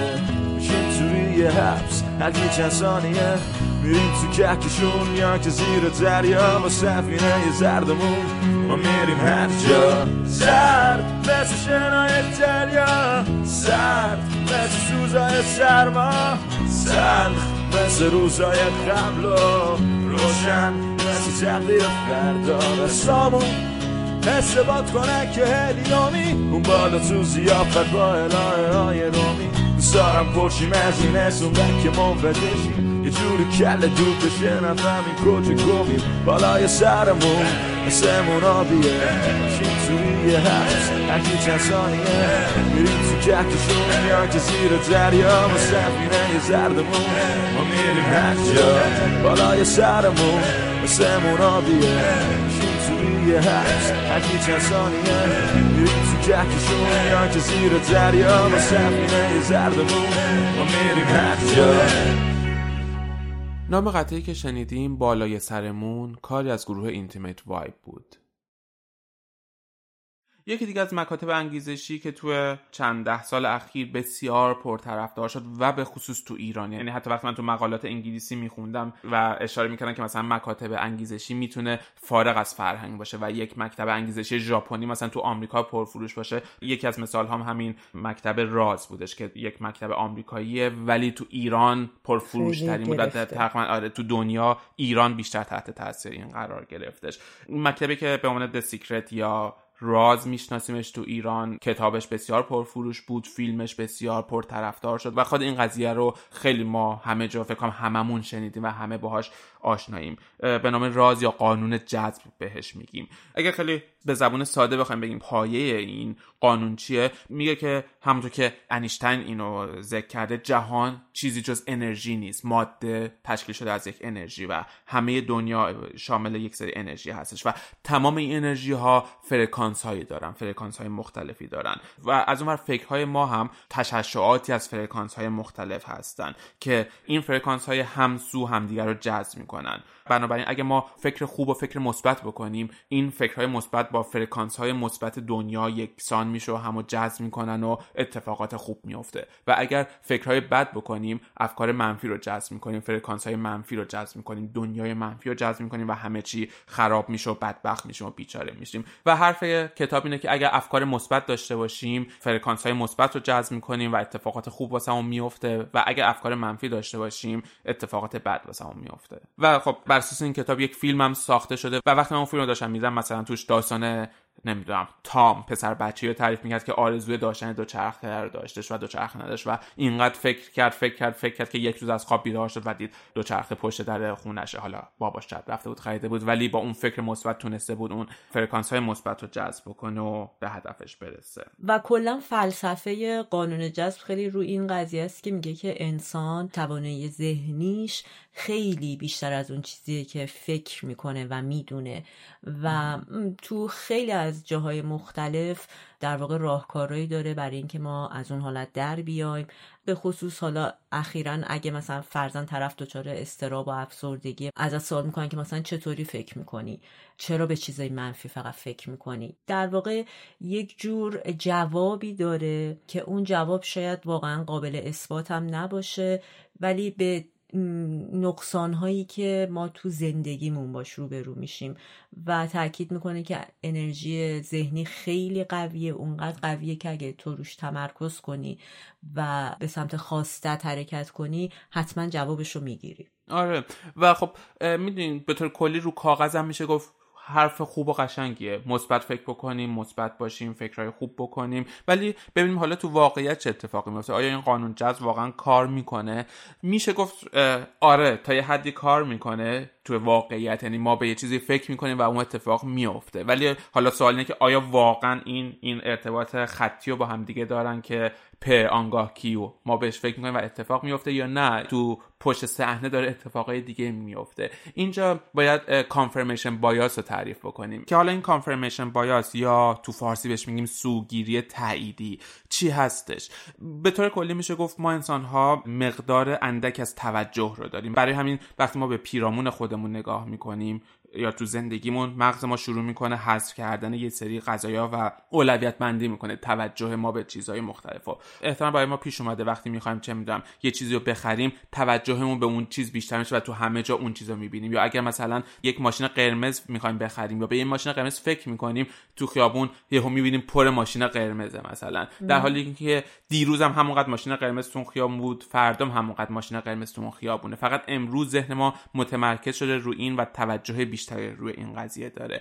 قانون جذبم به نوعی همینطوری داره کار می‌کنه. یعنی اون برای آدم هایی که بهش باور دارن و فکر می‌کنن که آره تو زندگیشون داره اتفاق میفته واقعا هیچ تغییر خاصی شاید تو زندگیشون اتفاق نیفتاده باشه. شاید واقعا فرکانس های مثبت کهکشان رو جذب نکردن به سمت خودشون. فقط دارن دقت بیشتری می‌کنن به اون قضیه.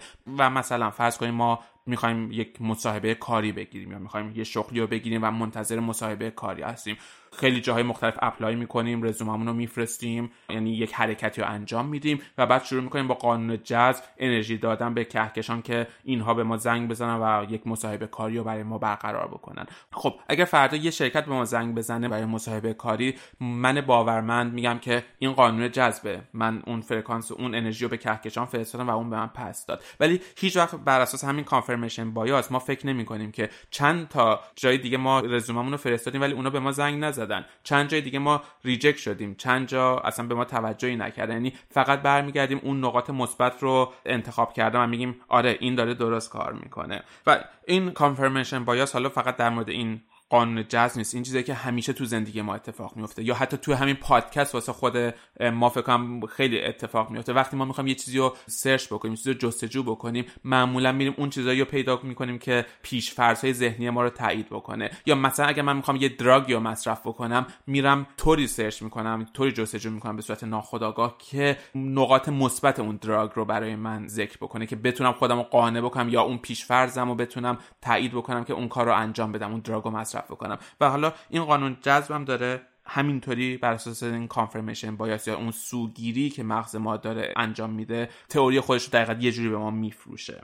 ولی خب حتی اگه بخوایم اینطوری به قضیه نگاه بکنیم شاید بگیم خب ضرری نداره این قانون و می‌تونیم تا حدی بهش باور داشته باشیم. ولی واقعیت اینه که نه می‌تونه شدیدا اثرات مخربی داشته باشه. خب نگاه اول اینه که پس باید مثبت باشیم. همیشه باید خوبی ها رو ببینیم. حالا فرض کنیم من می‌خوام یک business جدیدی رو راه بندازم یه استارتاپ یه شرکت جدیدی رو راه بندازم. به عنوان یک آدم عاقل و نرمال من باید تمام چیزهای منفی و چیزهای مثبت این کار رو در نظر بگیرم. باید فکر کنم که من می‌خوام این شغل رو راه بندازم. ولی امکان داره که همه سرمایه‌ام از دست بدم. می‌تونه این ریسک های مالی رو واسه من داشته باشه و بدترین سناریوها و بهترین سناریوها رو در نظر بگیرم. اما طبق قانون جذب من نباید به چیزهای منفی فکر بکنم. چون اگر فکر بکنم که business من شکست می‌خوره این فرکانس رو میفرستم به کهکشان و اینو پس می‌گیرم و business من شکست خواهد خورد. پس فقط باید مثبت اندیش باشم. فقط باید جنبه های مثبت کار رو نگاه کنم و این می‌تونه منجر به یک فاجعه بشه. من جنبه های مثبت رو در نظر می‌گیرم چیزهای منفی رو کامل ignore می‌کنم میرم business رو راه میندازم و تمام سرمایه‌مو رو از دست میدم. یا مثلا توی رابطه عاطفی اتفاقی که می‌تونه بیفته من شدیدا می‌خوام یک رابطه عاطفی رو شروع بکنم.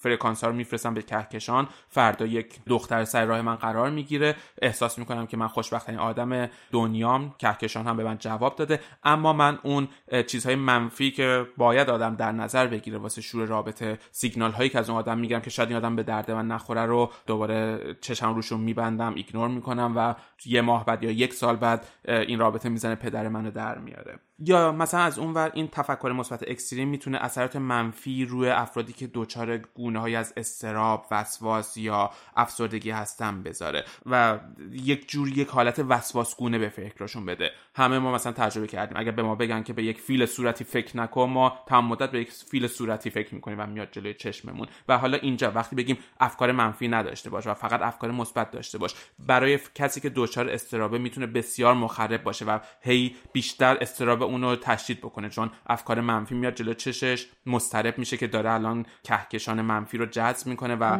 هی توی یک چرخه معیوب و معیوب تر بیفته.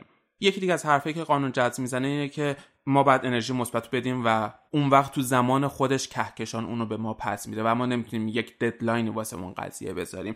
اما توی تحقیقات مختلف محققان دیدن که برای مغز انسانی که یک ددلاینی بذاره یک تاریخ مشخصی برای رسیدن به هدفش بذاره باعث میشه که به اون یک نیرو محرکه بده که اون کار رو انجام بده و آدما بیشتر motivate می‌کنه یا انگیزه بیشتری به آدم میده که به سمت هدف خودش گام برداره. اما این بدون تاریخ بودن قانون جذب می‌تونه ما رو از اون ور کمی ایستا بکنه کمی ما رو از اون هدفمند بودن و رسیدن به هدفمون باز بداره. از اون تلاش کردن و برنامه ریزی کردن برای اون هدف رو هم می‌تونه دچار مشکل بکنه. اگر بخوایم واقعا به اصول اولیه این قانون جذب باور داشته باشیم ما نباید شکی به universe یا شکی حتی به این قانون داشته باشیم. باید باور کنیم که ما اگر مثبت انرژی بدیم اتفاق مثبت واسه ما میافته. حالا از اونور من باورمند شدید. اگر فکر بکنم که من یک سری برنامه و راه حل و راهکار میچینم تا به اون هدفم برسم یک جور یک تضاد تو خودش داره. من دارم راهکارهایی رو میچینم که به اون هدفم برسم. اما این معنیش می‌تونه این باشه که من به اون قانون جذب باور ندارم و دنیا به من انرژی منفی برمیگرده یعنی منظورم اینه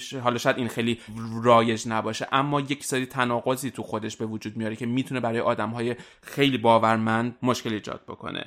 و در نهایت یک مشکلی که می‌تونه ایجاد بکنه حس سرزنش کردن خود سرزنش کردن دیگران و عدم همدردی و همدلی و واسه ما به همراه بیاره. برای اینکه دوباره از نگاه کلی ما میگیم که هر اتفاق خوبی حاصل تفکر مثبت ماست و هر اتفاق بدی حاصل تفکر منفی ماست. پس حالا تو خود سرزنشگری اگر ما تلاش بکنیم انرژی مثبت هم بدیم اما اون اتفاق خوب واسه ما نیفته. پس به این معنیه که ما شاید خوب فکر نکردیم شاید خوب انرژی مثبت ندادیم شاید توی لحظاتی از روز انرژی منفی دادیم و بعد خودمون رو بعد سرزنش بکنیم که اون اتفاق بد واسه ما افتاده. یا از اونور در مورد دیگران اگر دوست ما مثلا سرطان گرفته یا یک بیماری گرفته یا شکست خورده توی کارش یا زندگیش یا هر چیزی پس اون تقصیر خودشه. چون که اون انرژی خوبی به کهکشان نداده و اون اتفاقای بد واسش افتاده. پس ما اون رو سرزنش می‌کنیم و اون حس همدردی و همدلیمون به اون رو از دست میدیم و هر کسی مسئول انرژی های خودش به دنیاست و هر کسی اگر اتفاق خوبی واسش نیفتاده تلاش خوبی نکرده انرژی خوبی نداده پس حقشه که این اتفاق واسش بیفته. ولی خیلی از باورمندان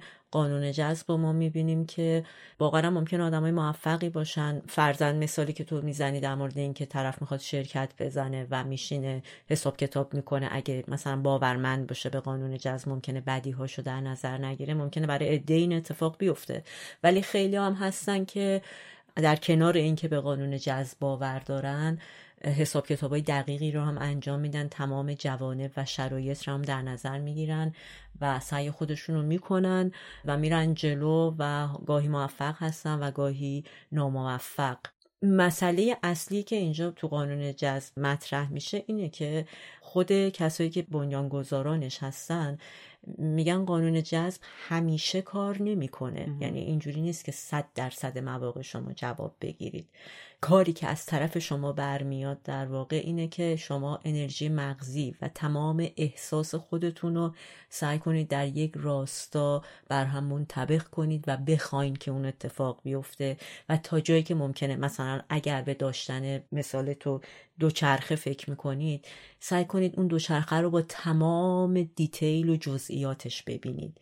حتی اینکه نمی‌دونم مثلا رنگ مثلا پیچ اون گوشش چطوریه؟ یا پایینش چه شکلی؟ چرخاش قراره مثلا زایدهای روش چه فرمی باشن؟ هر چقدر شما بیشتر این دیتیل رو تجسم کنید احتمال اینکه اونو داشته باشین افزایش پیدا می‌کنه. کنار هم قرار دادن این دوتا مسئله بیشتر ما رو به این سمت می‌بره که خب بنابراین قانون جذب یه راه در روی هم برای خودش ظاهرا داره و اونم اینه که احتمالا ما نتونستیم انرژی کافی رو از خودمون ساطع بکنیم تا به هدفمون برسیم.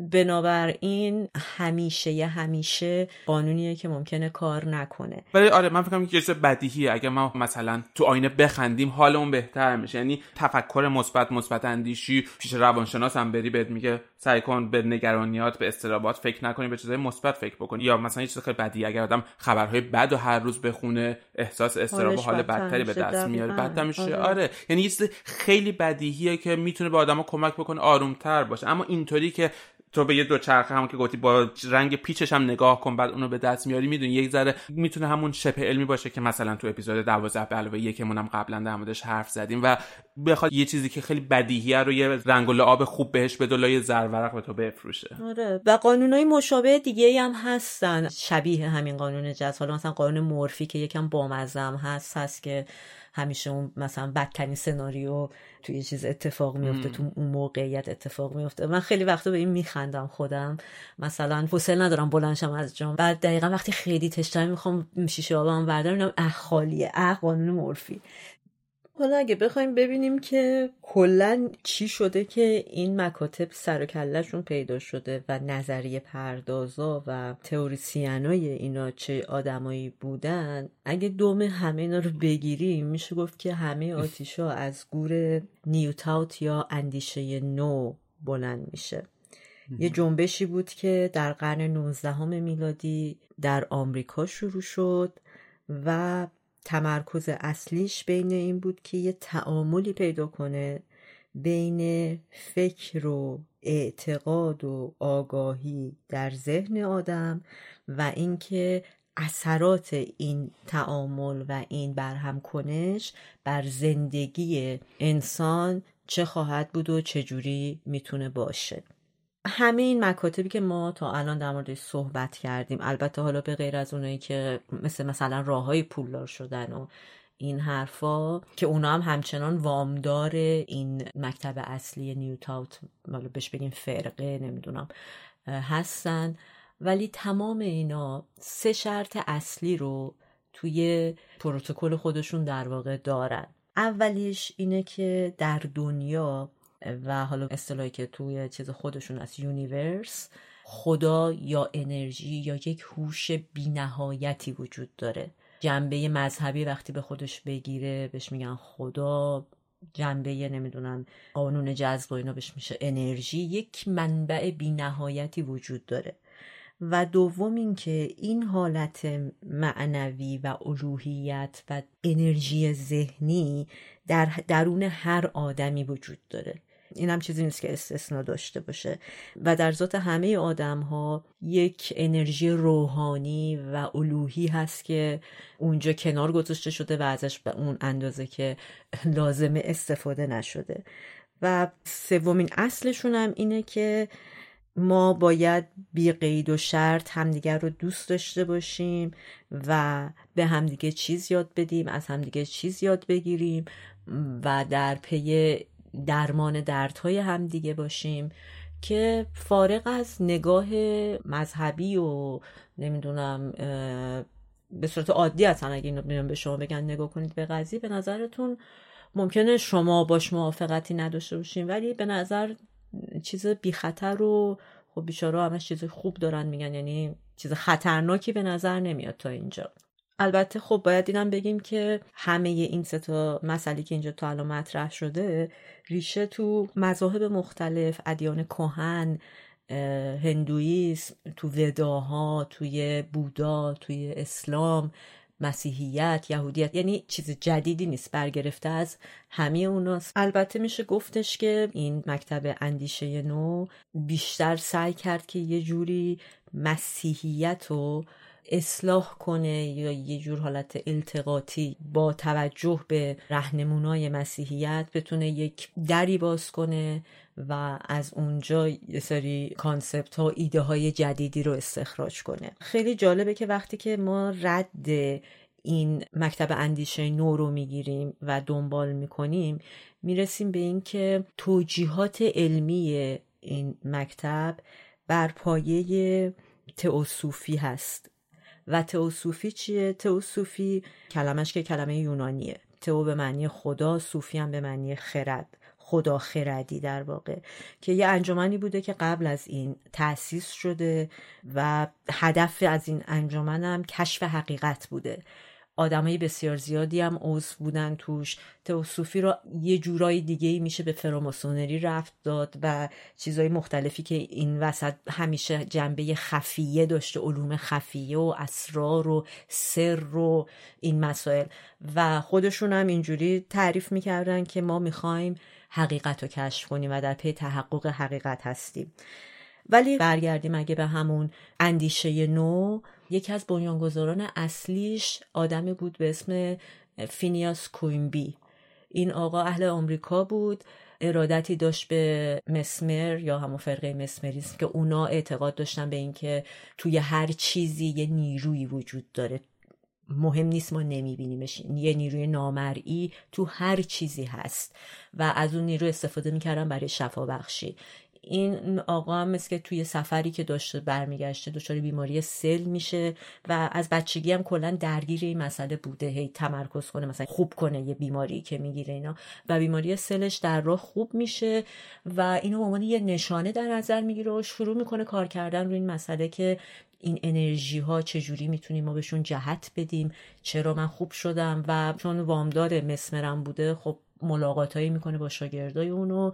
کم کم شروع می‌کنه به صورت مدون پدید آوردن این مکتب اندیشه نو رو که بلافاصله بهش خیلی ها میپیوندن و کمک می‌کنن تا همینطوری بست و توسعهش بده. ولی کلا اینا سعی کردن که کلیسا رو نهاد کلیسا رو از دست مسیحیت خالص در بیارن و خودشون سه جور کلیسا تأسیس کردن بر اساس همین سه تا اصلی که من اول بحث گفتم که مسئله الوهیت بیپایان و انرژی بیپایان و اون الوهیتی که درون خود آدمه و ارتباط و روابط اجتماعی.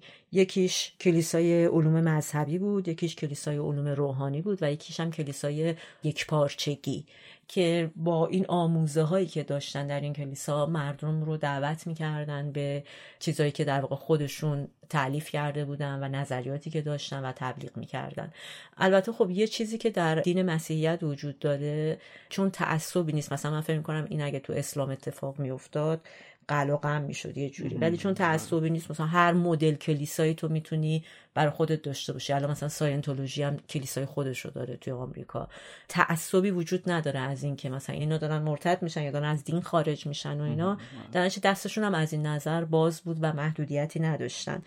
ولی خب همونطور که تو هم تو بحثات اشاره کردی این اتفاقات دقیقا زمانی در اوج خودش بود که جنگ جهانی تموم شده بود دوران رکود اقتصادی شدیدی بود و مردم هم دنبال یه سرگرمی میگشتن یعنی طبق تمام حرفایی که ما زدیم این مکتب اندیشه نو در زمان مناسب شخص مناسب و موقعیت مناسب اتفاق افتاد و راه خودش رو پیدا کرد. و خب نمیشه انکار کرد که لیبرالیزم نه شاید به صورت خودخواسته ولی در ایجاد این فردگرایی نقش کمی نداشت به خاطر اینکه خب همزمان ایده لیبرالیزم اومده بود و فردگرایی رو تقویت می‌کرد.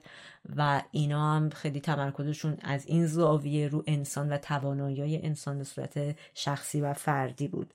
و یه کاری که کم کم توی این مکتب وارد شد و در واقع احساس کردن که چقدر خوب و جالبه. چون همزمان داشت علمم خیلی سریع پیشرفت می‌کرد.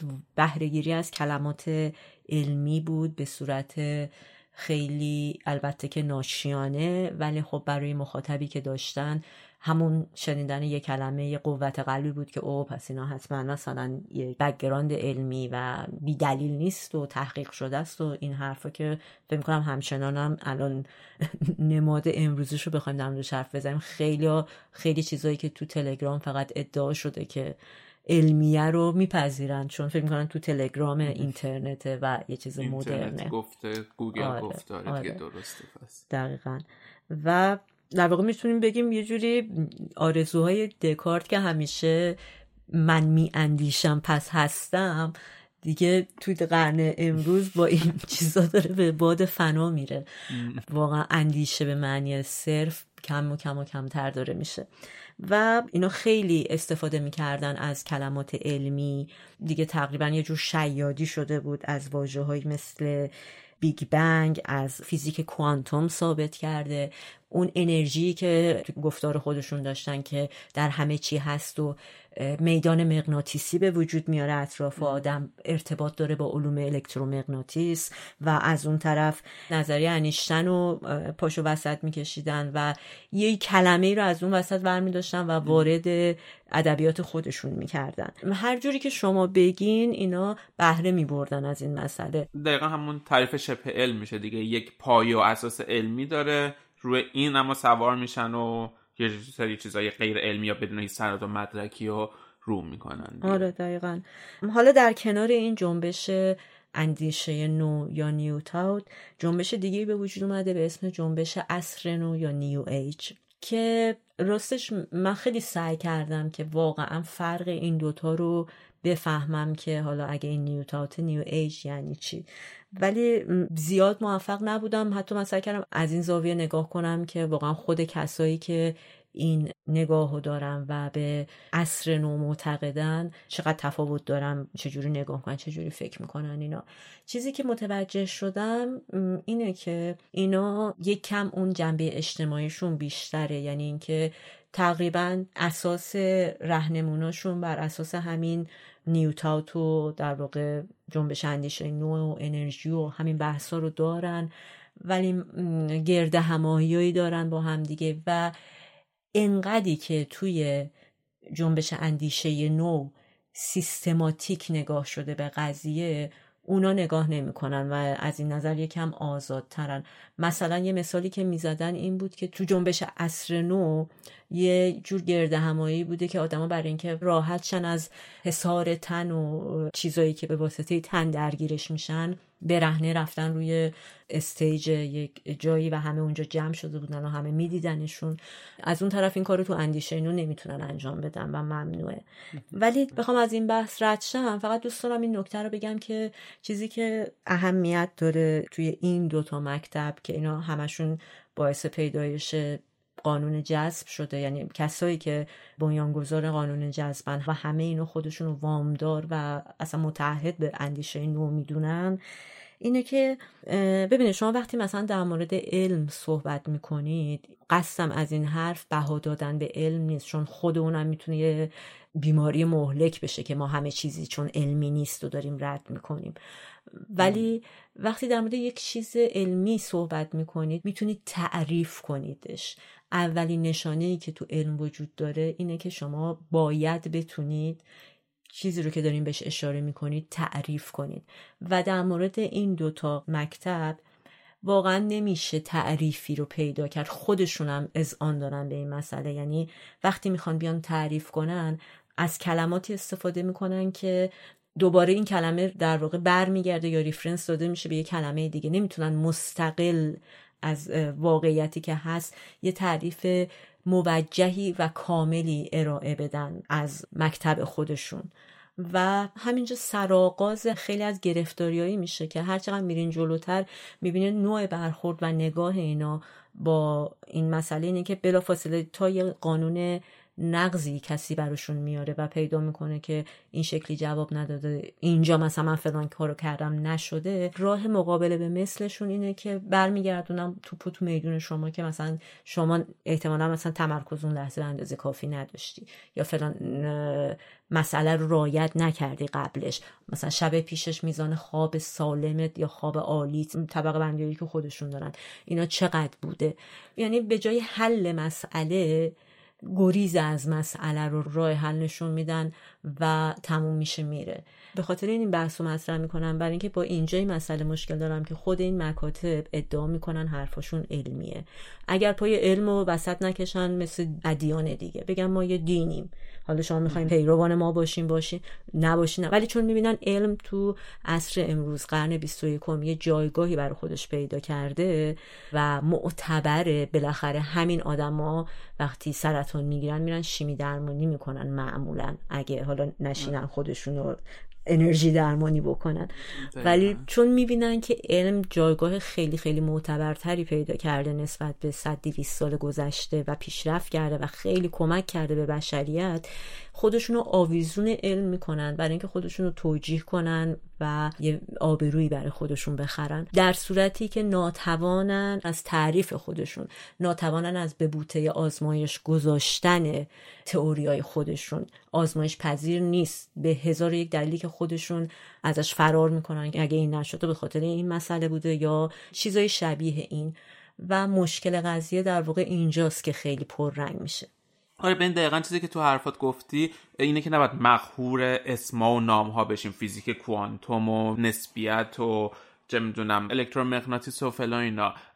و از اونور مثلا خیلی از این کتاب های انگیزشی رو روانشناسا می نویسن ولی لزوما این که طرف روانشناسا به این معنی نیستش که هرچی که اون تو نوشته درست گفته. همونطور که یکی می‌تونه بره چه می‌دونم یه دوره آشپزی بگذرونه ولی لزوما آشپز خوبی نباشه. یا اینکه کتاب آشپزی نتونه بنویسه. من به زعم خودم به این نتیجه رسیدم که هر چیزی در این جهان صاحب انرژی دیگه اصلا یک نوعی از یک شکلی از انرژی.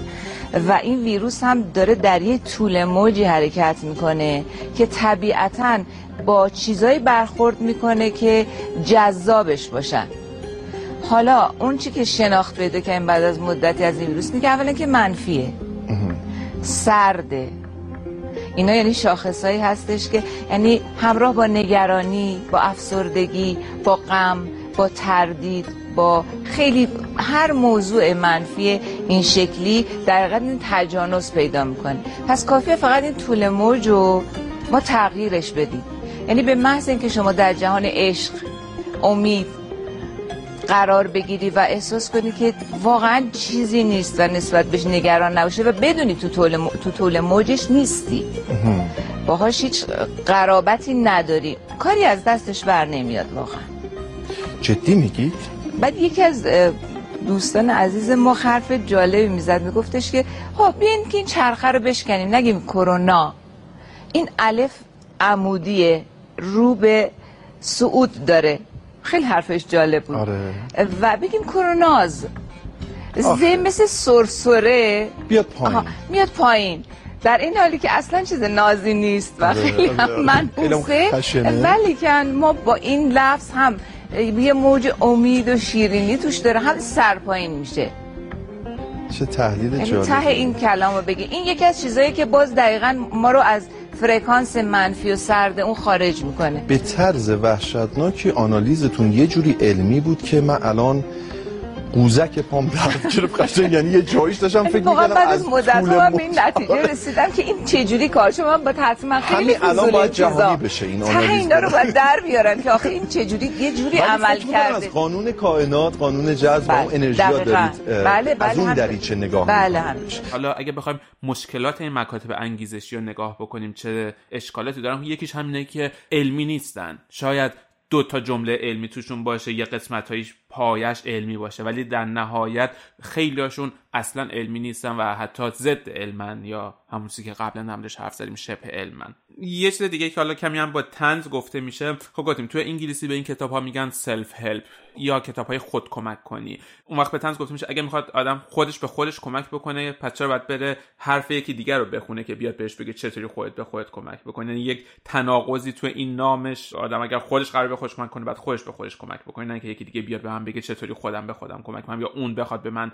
کمک بکنه به عنوان سلف هلپ اما خب به صورت کلی اگر بخوایم ایرادهای این صنعت انگیزشی یا مکاتب انگیزشی رو بگیم. خب در مورد قانون راه صحبت کردیم با جزئیات در مورد اون قضیه ولی ببینیم حالا به طور کلی چرا می‌تونه این کتاب ها مشکل زا باشه. وقتی ما تو زندگیمون با یه مشکل مواجه میشیم سه تا مرحله رو باید انجامش بدیم. اولینش اینه که متوجه مشکل باشیم. مثلا ما نمی‌تونیم جلوی جمع حرف بزنیم. خب اولین قدم اینه که بدونیم همچون مشکلی داریم. و بعد حالا از اینجا مثلا آدم میره سراغ کتاب های انگیزشی. مرحله بعدی برای حل مشکل اینه که ببینیم چه چیزهایی باعث ایجاد این مشکل شده. و در نهایت علمی رو به دست بیاریم که بتونیم اون مشکل رو حل بکنیم یا چگونه حلش بکنیم. خب با کتاب های انگیزشی قدم اول انجام میشه. یعنی ما مشکلمون رو می‌دونیم میریم سراغ کتاب های انگیزشی. یا مکاتب انگیزشی. اما مراحل بعدی آیا واقعا اون درستی انجام میشه؟ آیا یک کتابی که بر اساس تجربه یک شخص دیگه نوشته شده می‌تونه ریشه یابی مشکلات ما رو بکنه؟ و بعد از اون آیا می‌تونه واقعا راه حل یونیک یا راه حل اختصاصی و برای مشکل ما بده. این کاریه که مثلا وقتی اگه با یک روانشناس آدم بشینه صحبت بکنه وقتی یک گفتگوی دو طرفه انجام میشه این دو تا مرحله رو میشه به درستی انجام داد و جلو رفتش. ولی بر اساس یک کتاب انگیزشی که بخواد مشکل ما رو حل بکنه تقریبا یه همچون چیزی غیر ممکنه. مگر اینکه خیلی شانسی دقیقا مشکل ما عین به عین مثل مشکل اون کسی باشه که اون کتاب نوشته. یکی دیگه از مشکلات این مکاتب انگیزشی اعتیاد آور بودن اوناست. یه جور مثل مواد مخدر یا الکل رو ما عمل می‌کنه. فرض کنیم ما دچار استرس یا استراب هستیم و الکل مصرف می‌کنیم. حالمون خوب میشه خوشحال میشیم انرژیمون میره بالا احساس خوبی بهمون دست میده تمام مشکلاتمون رو فراموش می‌کنیم. اما فردا صبح که از خواب پا میشیم می‌بینیم همچنان توی همون موقعیت بد و افتضاحی که بودیم قرار داریم و حتی شاید حالمون بدتر هم باشه به خاطر اون الکلی که مصرف کردیم. یعنی یک مسکنه یک چیز لحظه که مشکل ما رو حل می‌کنه ولی در لحظه به طور موقت ولی ریشه درمانش نمی‌کنه. و این کتابای چگونه خودمان را دوست داشته باشیم چگونه موفق باشیم چگونه خوشحال باشیم اینا هم همینطوری عمل می‌کنن. یه جوری دقیقا ما رو های می‌کنن مثل یک دراگ مثل الکل. کتابو ورق می‌زنیم صفحه هاشو می‌خونیم و توی اون خوش خوشبختی که تو اون کتاب ذکر شده گم میشیم تصور می‌کنیم که ما می‌تونیم مثل اون نویسنده روزهای خوب لحظات خوب و حال خوب داشته باشیم. با هر صفحه‌ای که ورق می‌زنیم یه جوری انگار ارضا میشیم و یه جوری های میشیم. ولی واقعیت اینه که هیچ فرقی تو زندگی ما اتفاق نیافتاده همون جایی که بودیم قرار داریم همون حسای بدی که داشتیم برامون ادامه دار خواهد بودش. و یه جوری باعث میشه که به جای اینکه مشکلاتمون رو حل بکنیم معتاد بشیم به این کتابا و هی این کتابا رو بخونیم تا بتونیم اون حس خوب و انگار به دست بیاریم. تو یه تحقیقی دیدن که 80 درصد از خوانندگان این کتاب های انگیزشی کسایی هستن که به صورت مرتب این کتاب ها رو می‌خرن. یعنی یه جور عادت کردن و یک جور خریدار این کتاب ها هستن. و از اونور دوباره تو یه تحقیق دیگه دیدن که اکثر خریداران این کتاب ها 20 صفحه اول این کتاب ها رو می‌خونن و بعدش ادامه نمیدن. خیلی هاشون هم حتی کتاب ها رو نمی‌خونن. فقط به صرف خریدن این کتاب ها احساس می‌کنن دارن یک کار مفید می‌کنن دارن کار مثبت می‌کنن و دارن یک تغییر در زندگیشون ایجاد می‌کنن.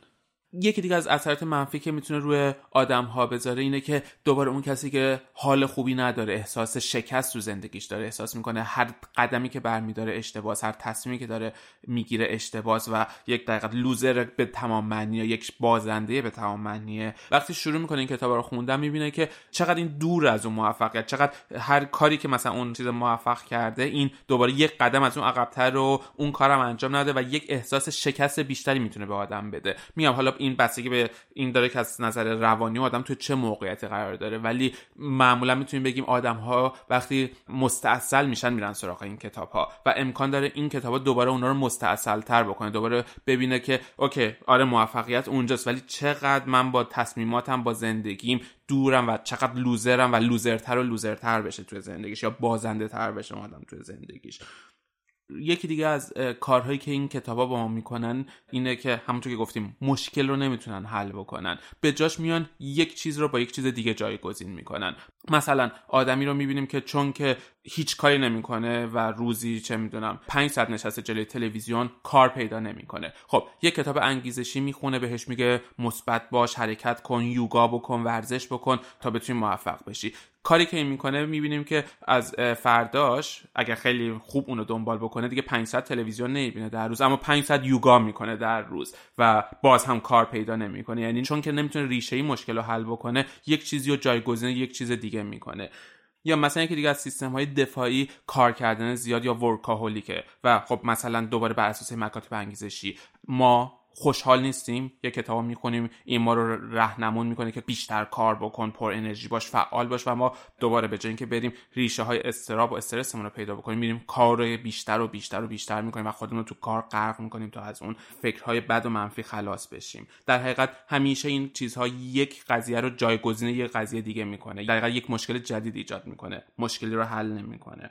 یکی دیگه از معایبش اینه که توقعات غیر واقعی ایجاد می‌کنن توی ما. واقعیت اینه که ما انسان های 20 ساله 30 ساله 40 ساله تو هر سنی که هستیم یک سری مشکلات روانی یک سری عقده ها رو با خودمون سالهای سال کشیدیم آوردیم و این آدمی هستیم که امروز قرار داریم. هیچ کدوم از این مسائل یک روزه یا با یک کتاب نمی‌تونه حل بشه. اگر خیلی آدم مثبت و فعالی باشیم و بخوایم مشکلمون رو حل کنیم شاید بعد از ده ها جلسه تراپی بتونیم یک درصد زندگی خودمون رو بهبود ببخشیم و شخصیت خودمون رو بهبود ببخشیم. اما این کتابا میان یک تصویری واسه ما ایجاد می‌کنن که جیم آدم بدبختی بود آدم فقیری بود آدم فلانی بود ولی رفتش این کار کرد اون کار کرد اون کار کرد. امروز لامبورگینی داره یا خونه ویلایی روی تپه داره فلان داره فلان داره. و واسه ما یک موقعیت دروغین از موفقیت رو ایجاد می‌کنن که واقعا با یک کتاب یا با یک سال کار کردن روی قضیه نمیشه یهو از نقطه حزیز به اوج رسیدش. واقعا اینقدر واقعی نیستش تمام این تغییرات. تو یه تحقیق دیگه دیدم که آدمایی که تحت تاثیر این کتاب ها هستن تو تصمیم گیری دچار مشکل هستن. تو این تحقیق اومدن دن که انسان هایی که خودشون رو قبول دارن شرایط خودشون رو همونطور که هستش می‌تونن تصمیمات بهتری بگیرن برای ادامه زندگیشون. اما وقتی آدم تحت تاثیر این مکاتب باشه و فکر کنه که مثلا باید شخصیت خودش رو بهبود ببخشه از اون فاز تصمیم گیری دور میشه. یا شاید بشه گفت تو گام اول اول می‌خواد خودش رو خوب بکنه بعد تصمیمات مثبت واسه زندگیش بگیره و می‌تونه حتی واسه تصمیم گیری و واسه پیشرفت آدم به این صورت اثر منفی داشته باشه توی زندگی. و یه چیزی هم که من دوست دارم الان تو اینو گفتی به این مسئله اشاره کنم یه سفسته که کسایی که اعتقاد دارن به اینجور مکاتب مثل همین ساینتولوژی عرفان حلقه تمام این مسائل متافیزیکی قانون جذب اینا یه سفسته که در واقع طرف اونا مطرح میشه اینه که میگن که شما نمی‌دونید شما یه چیزای کلی رو خوندین در مورد این مسائل و تو دیتیل نرفتین جزئیاتش رو نمی‌دونید بعد بیاین کلاساش رو شرکت کنید یا کتاباش رو بخونید. اون موقع می‌فهمین که ما راست میگیم و اینا پایه های علمی هم داره و حرفای ما دروغ نیست و حالا مثلا خرافات نیست و هر چیزی شبیه این. که این واقعا در معنای خودش یه سفزت است. چرا؟ به خاطر اینکه به صورت عادی و طبیعی روشش اینه. وقتی که یه چیزی کشف میشه یک پدیده کشف میشه تو علم یک تحقیقی به نتیجه می‌رسه یه مسئله ثابت میشه اون دانشمند اون کسی که این کارو کرده میاد تحقیقش رو منتشر می‌کنه با تمام دیتیلایی که هست. و جورنال های علمی تو تمام دنیا هستن که این تحقیق رو میرن مطالعه می‌کنن. یعنی کسایی رو که تو اون رشته ها تخصص دارن و اختصاص میدن اونا میرن در واقع این تحقیق رو ریویو می‌کنن دوباره خونی می‌کنن و ایراداتش رو می‌گیرن که بفهمن اصلا چقدر این آزمایش ها درست انجام شده نشده چه شکلی بوده و اگر درست بود اینا چاپ میشه. پس کسی که ادعایی داره در مورد یه مسئله اونه که باید ادعای خودش رو ثابت کنه. نه اینکه ما اگر فکر کنیم نقش امثال ماها اون ریویو راست یا اون بازخوناست میایم می‌خونیم چیزایی که ازشون موجود هست و ایرادی می‌گیریم بعد اونا ما رو دعوت می‌کنن که شما باید بیاین تو سر کلاسای ما شرکت کنیم. تا بفهمین که ما راست میگیم یا دروغ. نه. شما این که باید درستی خودتون رو ثابت کنید اگر ادعا می‌کنید که مطالبتون علمیه. علم میاد حرفشو می‌زنه در دسترس همه قرار میده. بسیار تحقیقاتی بودن که تو این review ها رد شدن. یعنی گفتن ما قبول نداریم اون آدمم چون اون دیسیپلین کاری رو تو علم قبول داره پذیرفته و گفته باشه درست میگین؟ من اشتباه کردم تموم شد و رفت. دیگه اصرار بر این که نه تو خوب نفهمیدی حرف منو تو خوب ننوشتی که من نفهمیدم. یعنی واضح ترین جوابش اینه. اگر مسئله بر نفهمیدم باشه بازم اشکال از نویسنده است اشکال از به وجود آورنده است اشکال از من نیست که من نفهمیدم. چیزی که موجوده اینه و این ایرادات بهش وارده. اگر فکر می‌کنید می‌تونید برطرفش کنید بسم الله. اگه نه دفاع دیگه ای نداریم که باید شما بیاین تو کلاس های ما شرکت کنید باید بیاین با فلان آدم صحبت کنید تا ببینید که این چجوریه. من نمی‌تونم خوب بیان کنم اون می‌تونه.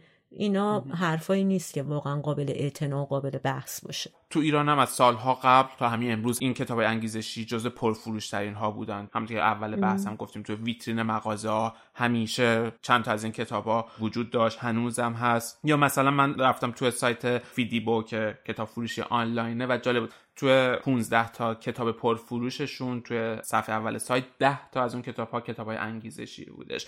و همونطور که گفتیم هر کدوم از این کتاب ها حاصل دوران خودشون و حاصل شرایط خودشون هستن. کتاب های پرفروشی که امروز تو ایران وجود دارن و اگر بخوام فقط اسمشون رو بگم فکر می‌کنم مشخص میشه که تو چه شرایطی زندگی می‌کنیم.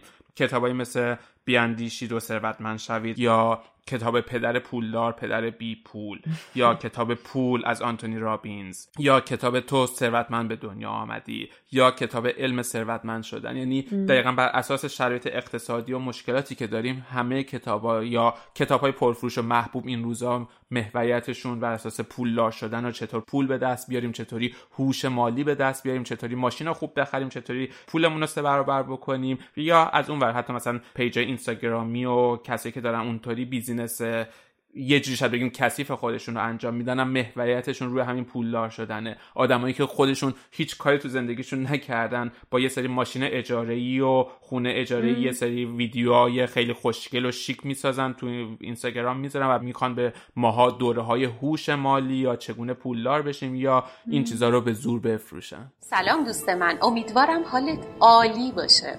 به دوره اتصال به کانال پولسازی کائنات خوش اومدی کانالیه که تو رو به جریان ثروت و پول متصل می‌کنه. می‌خوام آگاهی عمیق نسبت به این کانال پیدا کنی تا بتونی جریان پول و ثروت رو در زندگیت به وجود بیاری باوراتونو باوراتونو باوراتونو جوری باوراتو باور کن که هیچی نتونه باورتو هم بزنه یه جوری باوراتو باور کن که هیچ سختی هیچ مشکلی هیچ سختی نتونه باورتو هم بزنه باوراتو 22 ساعت کار کن در ماه و 300 میلیون تومن پول است امروز می‌خوام در مورد یکی از فرصت های ایران با صحبت کنم. می‌خوام در مورد کوچینگ صحبت کنم. و چی میشه که با 22 ساعت کار کردن می‌تونی ماهی 300 میلیون درآمد داشته باشی اگر که کار نداری یا کارمندی به عنوان شغل اول یا شغل دومت می‌تونی کوچینگ رو یاد بگیری و در کنار صاحبین کسب کار و در کنار انسان ها کمکشون کنی که رشد کنن.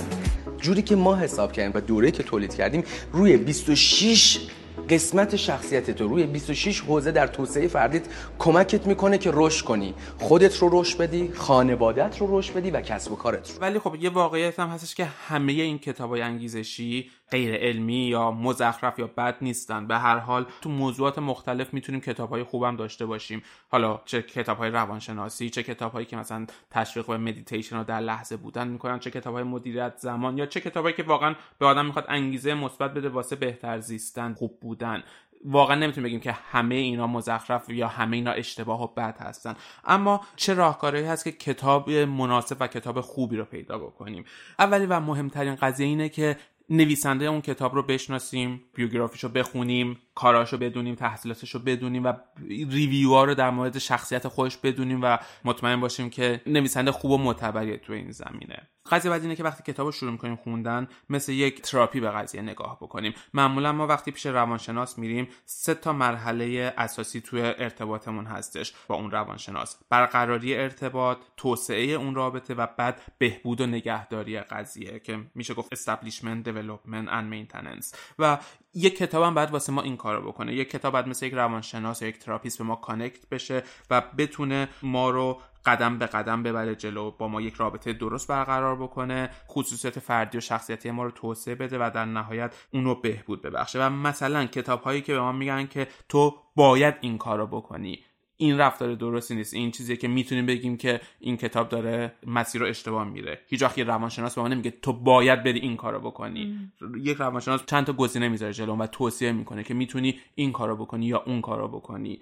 این اون نگاه درستیه که باید کتاب داشته باشه و بعدش تو فاز بهبود و نگهداری نباید اینطوری باشه که مثلا اگر این تمرین رو انجام ندادی تموم شد. دیگه تو نمی‌تونی ادامه بدی. یا اگر 20 روز پشت سر هم این کارو نکردی مثلا دوباره باید بری از اول بکنی. نه باید بخشنده باشه. می‌تونی امروز چیز باشی فردا کارتو درست انجام ندی تمرینتو درست انجام ندی. احساس شرم نباید به تو بده نباید تو رو محکوم بکنه. مسئله بعد اینه که در نهایت این کتاب یک ادبیاته یک متن ادبیه و ما باید یک نگاه نقادانه بهش داشته باشیم. یعنی وقتی شروع می‌کنیم خوندن ببینیم که آیا واقعا این کتاب خوب نوشته شده. حالا این خوب نوشته شدن باز از دید آدم ها متفاوته دیگه با اساس سطح سواد سطح علمی که ما داریم. ولی باید نقادانه نگاه بکنیم. فقط به این دلیل که بقیه گفتن کتاب خوبه و پرفروشه نریم اون کتاب بخریم و بخونیم. فکر کنیم که آیا واقعا برای ما مناسب هست یا نه. و به طور کلی تو هر مرحله هم که داریم کتاب می‌خونیم باید اون نگاه نقادانمون رو به حرفاش به متداش داشته باشیم. یه قضیه که اینجا مطرح میشه یک مشکل شناختیه که بهش ناهماهنگی شناختی میگن. یک تضارب یا یک تناقضی که ما با خودمون به وجود میاریم. ما میریم یه کتاب می‌خریم پول واسش میدیم شروع می‌کنیم خوندن. و شاید وسط راه به نتیجه برسیم که این کتاب خوب نیست به درد نمی‌خوره. اما این تناقض با خودمون داریم. اگر بگیم این کتاب خوب پس پول خودمون رو دور ریختیم. پول خودمون یا وقت خودمون رو حروم کردیم. پس میگیم نه این کتاب خوبه. ادامه میدیم خوندنش. یعنی آدما همیشه این ناهماهنگی شناختی رو دارن و یکی از دلایلی که باعث میشه مثلا یه کتاب پرفروش همچنان پرفروش بمونه همینه. ما این کتابو میشنویم میریم میخریمش میخونیمش. شاید اصلا خوشمون نیاد. ولی اگه فردا دوستمون بیاد بگه کتاب چطور بود واسه اینکه خودمون با خودمون احساس نکنیم که پولمون رو دور ریختیم میگیم خیلی کتاب خوبی بودش و این چرخه معیوب همینطوری ادامه پیدا می‌کنه. ولی در کل وقتی من خودم داشتم میخوندم در مورد این مسائل اون جاییش منو عصبانی می‌کرد که میگم خودشون رو متوسل می‌کردم به علم. ولی فارغ از اون قضیه در بسیاری از موارد میگم طبق همین تئوریایی هم که در موردش صحبت کردیم نیاز ماست که برای خودمون شخصیت داشته باشیم برای خودمون جایگاه داشته باشیم بتونیم پیشرفت کنیم و ابزارهایی رو لازم داریم که به ما کمک کنن. به خصوص تو این دنیایی که الان واسه انجام کوچکترین کاری راهکاری براش وجود داره و ذهن ما عادت کرده که پروسیجر رو دنبال کنه تا به هدف خودش برسه. من واقعا داشتم فکر می‌کردم که خب حالا چه ایرادی داره دیگه؟ زندگی دیگه. مثلا 60 سال 70 سال 80 سال آدم عمر می‌کنه. هر جوری که دلش می‌خواد لذت می‌بره یه عده خب به این چیزا اعتقاد پیدا می‌کنن.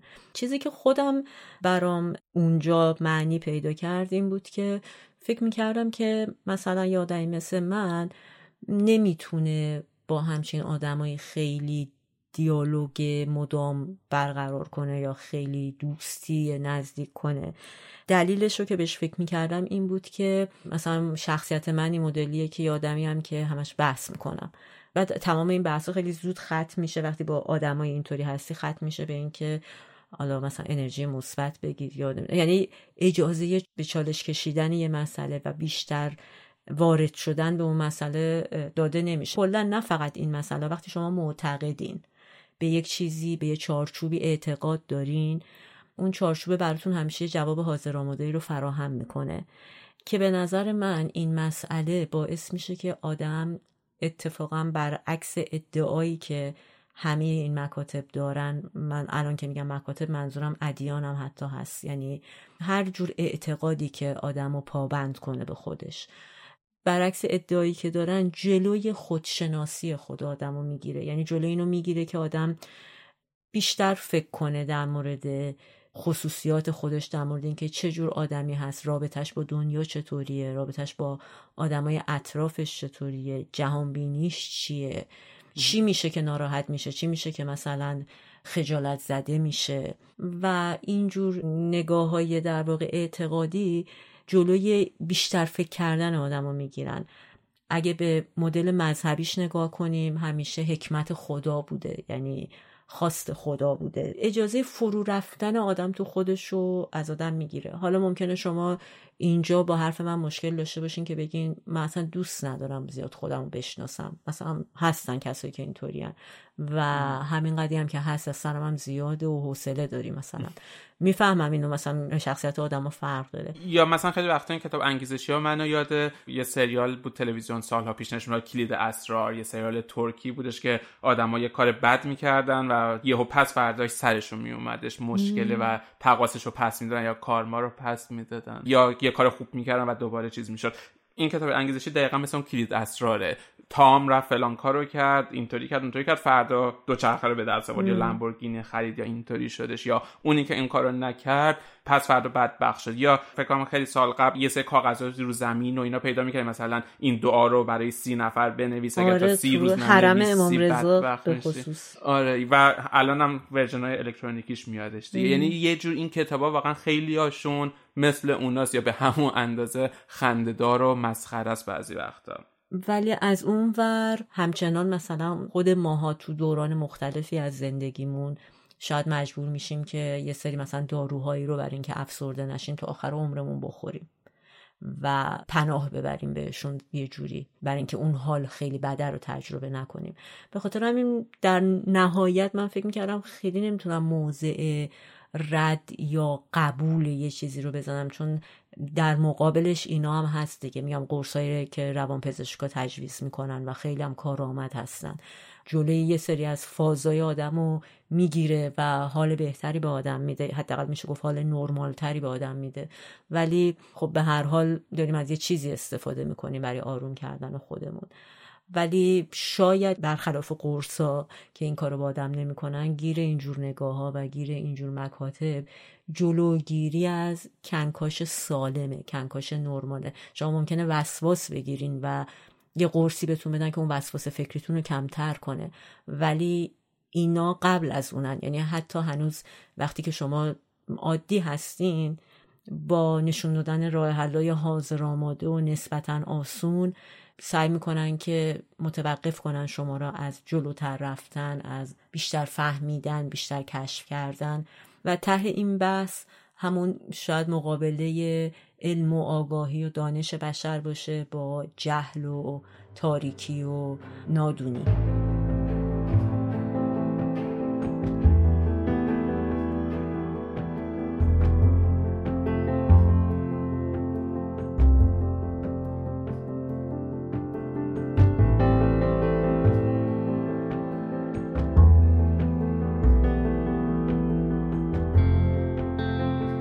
شنیدید اپیزود 25 از پادکست سکوت بره بود تحت عنوان موفقیت در سه سود. خیلی دوست داریم که نظرتون رو در مورد این اپیزود یا هر اپیزود دیگه با ما در میون بذارین و هر جا که این اپیزود رو میشنوید برای ما کامنت بذارین. یا اینکه اگر دوست دارین توی سری اپیزودهای حرف 2020 مشارکت داشته باشین صداهای خودتون رو می‌تونین توی تلگرام به آیدی حرف 2020 برای ما بفرستین و در مورد هر موضوعی که دوست دارین برای ما نظرات خودتون رو بگین. و اگر هم بخواین از ما حمایت بکنین بزرگترین کاری که می‌تونین برای ما بکنین اینه که ما رو به دیگران و به دوستان خودتون معرفی بکنین و خدا, خدا.